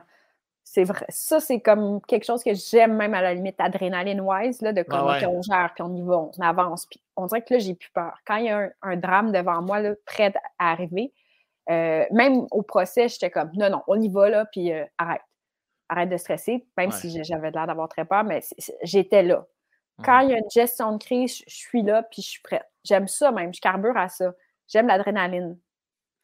Et est-ce que tu vas, euh, quand la vie retrouvera son cours normal, est-ce que tu l'as dit tantôt, tu as dit que tu étais pigiste, tout ça, ce qui t'amène à être des fois un peu plus instable, comme tu dis, peut-être même des fois avoir moins de grande sécurité financière. Est-ce qu'en vieillissant, le fait d'avoir deux enfants, est-ce que des fois tu te dis, là, à un moment donné, Chris va me caser, va me prendre une job un peu plus t'aider, puis tu, tu penses-tu à ça des fois? Ben oui, j'y pense, puis je suis même en processus d'avoir une job plus steady, en ce sens où j'aime beaucoup la paix, j'aime les créations. Comme là, je suis en train de faire un film sur Jeannette Bertrand, puis je tripe vraiment. Mais faire du documentaire ou même des fois, la création, c'est pas la chose qui amène une stabilité financière tout le temps. Mm-hmm. Euh, puis moi, je suis pas humoriste, donc je suis pas riche. euh, ah, c'est riche. Mais c'est quand même payant, je pense, être humoriste. Mais bon, bref. Euh, donc, moi, j'ai toujours mon plan, pas B, mais mon plan en parallèle que c'est ça. J'ai fait un doctorat, je suis en train de faire un post-doctorat puis j'aimerais ça enseigner à l'université, mais enseigner tout en faisant des créations. Euh, parce que j'aime ça, j'aime enseigner, j'aime écrire, j'aime penser, j'aime réfléchir, je suis bien là-dedans. Donc, j'aimerais ça enseigner et être dans un département créatif, comme mettons à Concordia, il y a beaucoup d'ouverture sur le plan de la création et enseigner, alors que dans d'autres universités plus conservatrices, c'est pas le cas. Ben, moi, ça, j'aimerais ça parce que je veux ma stabilité. Je suis comme ça, j'ai envie d'avoir mon. mon... Ben, j'ai deux enfants à un moment donné. C'est que je suis un peu fatiguée de courir, courir, courir. Puis, je veux prendre le temps de, des fois, juste aller en vacances deux semaines puis que ça soit correct, là, puis que je ne sois pas stressée par un deadline. Alors que quand on est pigiste, on le sait, je veux dire, il y a un documentaire, un article à écrire, un livre à terminer. Je suis un peu épuisée de ça. Donc, c'est juste de trouver l'équilibre. Puis les vacances, tu euh, arrives-tu à décrocher en voyage ou tu as comme une contrôlance qui apparaît, puis c'est pas négatif en soi, mais il y en a que les vacances, deux semaines en, je sais pas, en Espagne, c'est beau, mais s'ils reviennent brûler, arrives, arrives-tu à détacher ta couette de fil de cerveau puis profiter quand, quand, tu es en voyage? À date, non. Toi? Moi, euh, non plus, j'ai bien la misère. Il faut que ce soit organisé. Là. sais, mettons, on part, là, je faut que Il y en a que c'est l'inverse, c'est le sac à dos, puis on verra. Il faut que ce soit placé en tabarnak. OK, mais pour décrocher, je parle, moi, c'est OK, parce que moi, je pensais à comme, mettons, ben, je pense toujours à une idée de quelque chose. Ah, ça, c'est intéressant, je pourrais l'écrire, ou il y a toujours des, affaires de stimuli créatifs, c'est gossant. Ben, à ce niveau-là, je pense qu'on s'en sortira jamais, ni toi, ni moi, ni n'importe quelle personne. On est toujours à une idée près à, ouais, je pense que ça, on va tout le temps rester allumé, mais ça, c'est mon mode de vie au quotidien. Fait que ça, j'ai pas l'impression que ça me gruge du jus 100 000 à l'heure. Mais euh, moi, c'était plus dans le sens euh, de la simili-contrôlance. Mais moi, justement, si la structure du voyage est bien faite, j'arrive à plus vivre ma vie. Mais si on, on déjeune et on sait pas où qu'on s'en va le, le soir, ça sera pas la plus belle journée. Et peut-être que tu es gelé en assis aussi là, pendant que je te parle. Léa, es-tu là? Oh, ça... Oui. T'es-tu là? Oui. Oui, moi. Léa, tu m'entends? Allô? Oui. Ah, là, je t'entends. Là, je t'entends. Ah, là, je t'entends plus. Es-tu là? Moi, si tu m'entends, l'image est gelée, je t'entends pas. Léa, est-ce que tu m'entends? Allô, allô? Je vais me prendre une note, voir ce qu'on était rendu. Es-tu toujours en ligne, Noémie? Ta vois-tu? Je vois la même chose que toi. Ouais. J'ai essayé d'écrire dans le chat. Ouais, t'as-tu son sel, sinon? Appelle-la, puis on va juste faire un petit reset. De toute façon, après les voyages, je voulais, je voulais, je t'ai rendu à la fin. Fait que... Nous attend. Ok, ouais, c'est ça, c'est toi qui as écrit. Ah, elle est partie ou c'est toi qui l'as kick out? Elle est partie. C'est parfait si elle essaie de se connecter. Euh, ça va être ça qu'on va faire, puisque il me semble que j'ai pas son sel. Non, j'ai pas son sel, j'ai son courriel. On peut voir.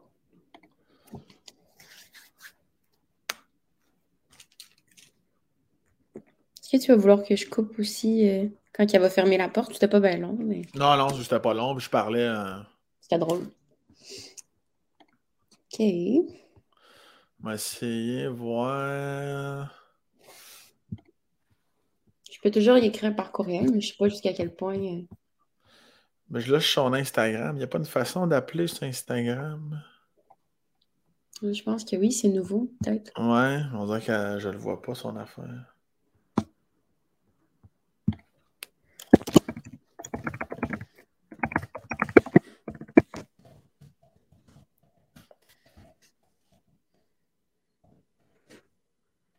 J'ai envoyé un courriel avec euh, mon sel.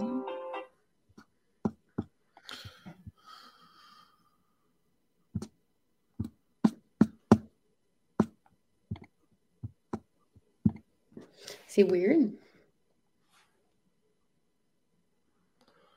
Ah, ici peut-être. Ok, ouais, je l'appelle. Je l'appelle son sel. Ah, elle est de retour. Ah, elle est de retour. Oui, mon Dieu, c'est c'est épouvantable. Ça Qu'est-ce qui s'est passé? ça va être que laguer, sacrement. Il n'y a pas de trouble. Je vais, je vais- je vais juste te redire ma phrase que j'étais en train de dire. Parfait. Puis, euh, de toute façon, c'était ma dernière question de voyage. Puis après ça, je voulais te, je te, Ah, te- te c'est dire bon bonjour. boy. Faites de boy. On va en aller, puis euh, on, on va repartir ça. Fait que je vais reprendre, je pense, à ce que je disais. C'est quoi la dernière chose que tu as entendue, toi, Léa? T'en souviens-tu? C'est oui, oui, c'était. Tu me disais qu'en voyage, c'était euh, fallait que ça soit organisé. Ouais, c'est ça. Est-ce que je t'avais dit que toi puis moi, on, on va tout le temps être dans notre Oui. tête? Oui, Ça, je te l'avais dit. OK, c'est bon. Fait que je vais reprendre à. euh, moi, il faut qu'il faut y ait une structure de voyage. C'est Oui. ça? OK, parfait. Alors, on y va pour ça. Alors, on y va. Ça, ça, c'est parti. Moi, c'est sûr, il faut qu'il y ait une certaine structure de voyage. Si, maintenant c'est bien organisé, là, je vais pouvoir vivre mon voyage un peu plus moment présent. Mais si on brunch le matin sur une terrasse, assis en Espagne, puis je sais pas où c'est que je dors le soir, tant que ça, que c'est pas réglé, ça va me tanner encore liste. Là. OK, t'as un petit côté. euh, les détails de la vie t'importent, tu sais. Ouais, parce Genre, que moi. où dormir. Parce qu'on dirait que, tu sais, on dirait que 18 ans dans une auberge de jeunesse, je suis comme moi, mais à, tu sais, comme à bientôt 33, couché à terre ou dans une auberge jeunesse avec quelqu'un qui ronfle, moi, ça me ment à marmac. Fait que je suis comme, non, non, on va vraiment, là, aller se louer une chambre, là, qu'on va en- on va bien dormir, là, qui disent, Ah là. non, mais je suis ton école, là. Moi, c'est certain que ça se passe plus dans les auberges de jeunesse. Non, c'est ça. trop- Le sommeil est trop important, là. Parce que si j'ai nuit, si j'ai une nuit de merde, la journée qui va suivre, ça va être tannant là, pour les visites qu'on fait. Là, quand tu quand t'as pas dormi, là, tout ce qui s'ensuit, voyage ou pas. Au musée. Ah, moi, aïe, j'aime pas ça, par contre, aller voir des monuments. Je suis comme, pourquoi je vais voir le monument? Que tout le monde a photographié? Ben oui, oui, Ouais. mais euh, pas 25, là. Ouais, ouais. Mais moi, j'aime l'histoire qui s'y rattache. J'aime toutes Ben ces oui. affaires-là. là. C'est sûr, Mais- mais, là, pas euh, 26 monuments. J'aime ça aller au resto, manger. Mais honnêtement, encore une fois, merci à mon chum, mais il organise tous nos voyages. Un Voilà. homme marié. Un homme à Ouais. marié, mais on se, mari- on se mariera pas. Parce qu'on trouve tu- que c'est con. là, je vais Sérieux, aller. est-ce que je vais me faire canceller parce que j'ai parce que j'ai beaucoup dit de choses, là? Ah non, pour- J'ai peur. pourquoi? Ben, c'est j'ai peur des fois de heurter du monde parce que là, j'ai dit que le mariage était con. Puis je voulais pas dire que c'était con, c'était une blague. Mais quand, quand, quand tu es tout seul à le dire, c'est pire. Mais si, mettons, que je suis dans ton équipe je te dis qu'on s'en calisse du mariage, là, c'est là, ça vient correct. Ok, c'est bon, on est pas, euh, on est deux. non, non, mais on fait confiance à l'intelligence des gens qui écoutent avec son sang. Mais à date, tout va très bien. Ça fait une centaine qu'on fait. Fait que je pense que les gens sont Centaine. Ah, t'étais loin dans la liste. Même si parce que j'ai eu des annulations. T'étais dans mon top 300. T'es chanceuse en crise. de- Oh Mais- my god! Mais, bon. mais- merci infiniment pour ton. Merci d'avoir accepté l'invitation. Je te l'ai dit au Hey! début, puis je te le redis. Euh, ça va te laisser le temps aussi d'aller changer ta poubelle qui sent la crise de merde. Fait que ça- il y a de la merde. Je veux juste dire qu'il y a du caca dans la poubelle. Ouais, je, Ah, je- je suis je pense que je commence à sentir l'odeur plus que le, le Spascal s'avance. Euh, Veux-tu que je te dise euh, un petit quelque chose? Ah ouais, non? Le dernier podcast où je suis allée, Ouais? c'était vide. Ben là, Chris, de moins d'indices. Mike Ward, tu nous écoutes? Non, je suis allée à un podcast animé par Sophie Durocher puis Richard Martineau. Ah ouais? T'es-tu étonné de ça? Ben, euh, je sais comme pas comment réagir. Apéro, apéro Ben- quelque chose? Mais non, mais c'est parce que des fois, les gens pensent que je parle pas comme à du monde qui pense pas comme moi. Ah Parce ouais. que je suis associée à je sais pas quoi, ou féminin. Je suis associée à un féminisme. Peut-être des fois, certains pensent que je suis enragée ou Mhm. pas. mais je suis allée au, podcast de Sophie, Durocher et, et, Martineau, puis je trouvais ça drôle parce qu'on s'est engueulé, Martineau et moi, via, via des médias. Puis là, finalement, je vais au podcast, donc je pense que tout est possible. Ben, c'était mon petit, euh, ma petite anecdote. Ben, ben, oui, mais je suis totalement d'accord avec ça, effectivement. Il faut, parler à tout le monde, je pense.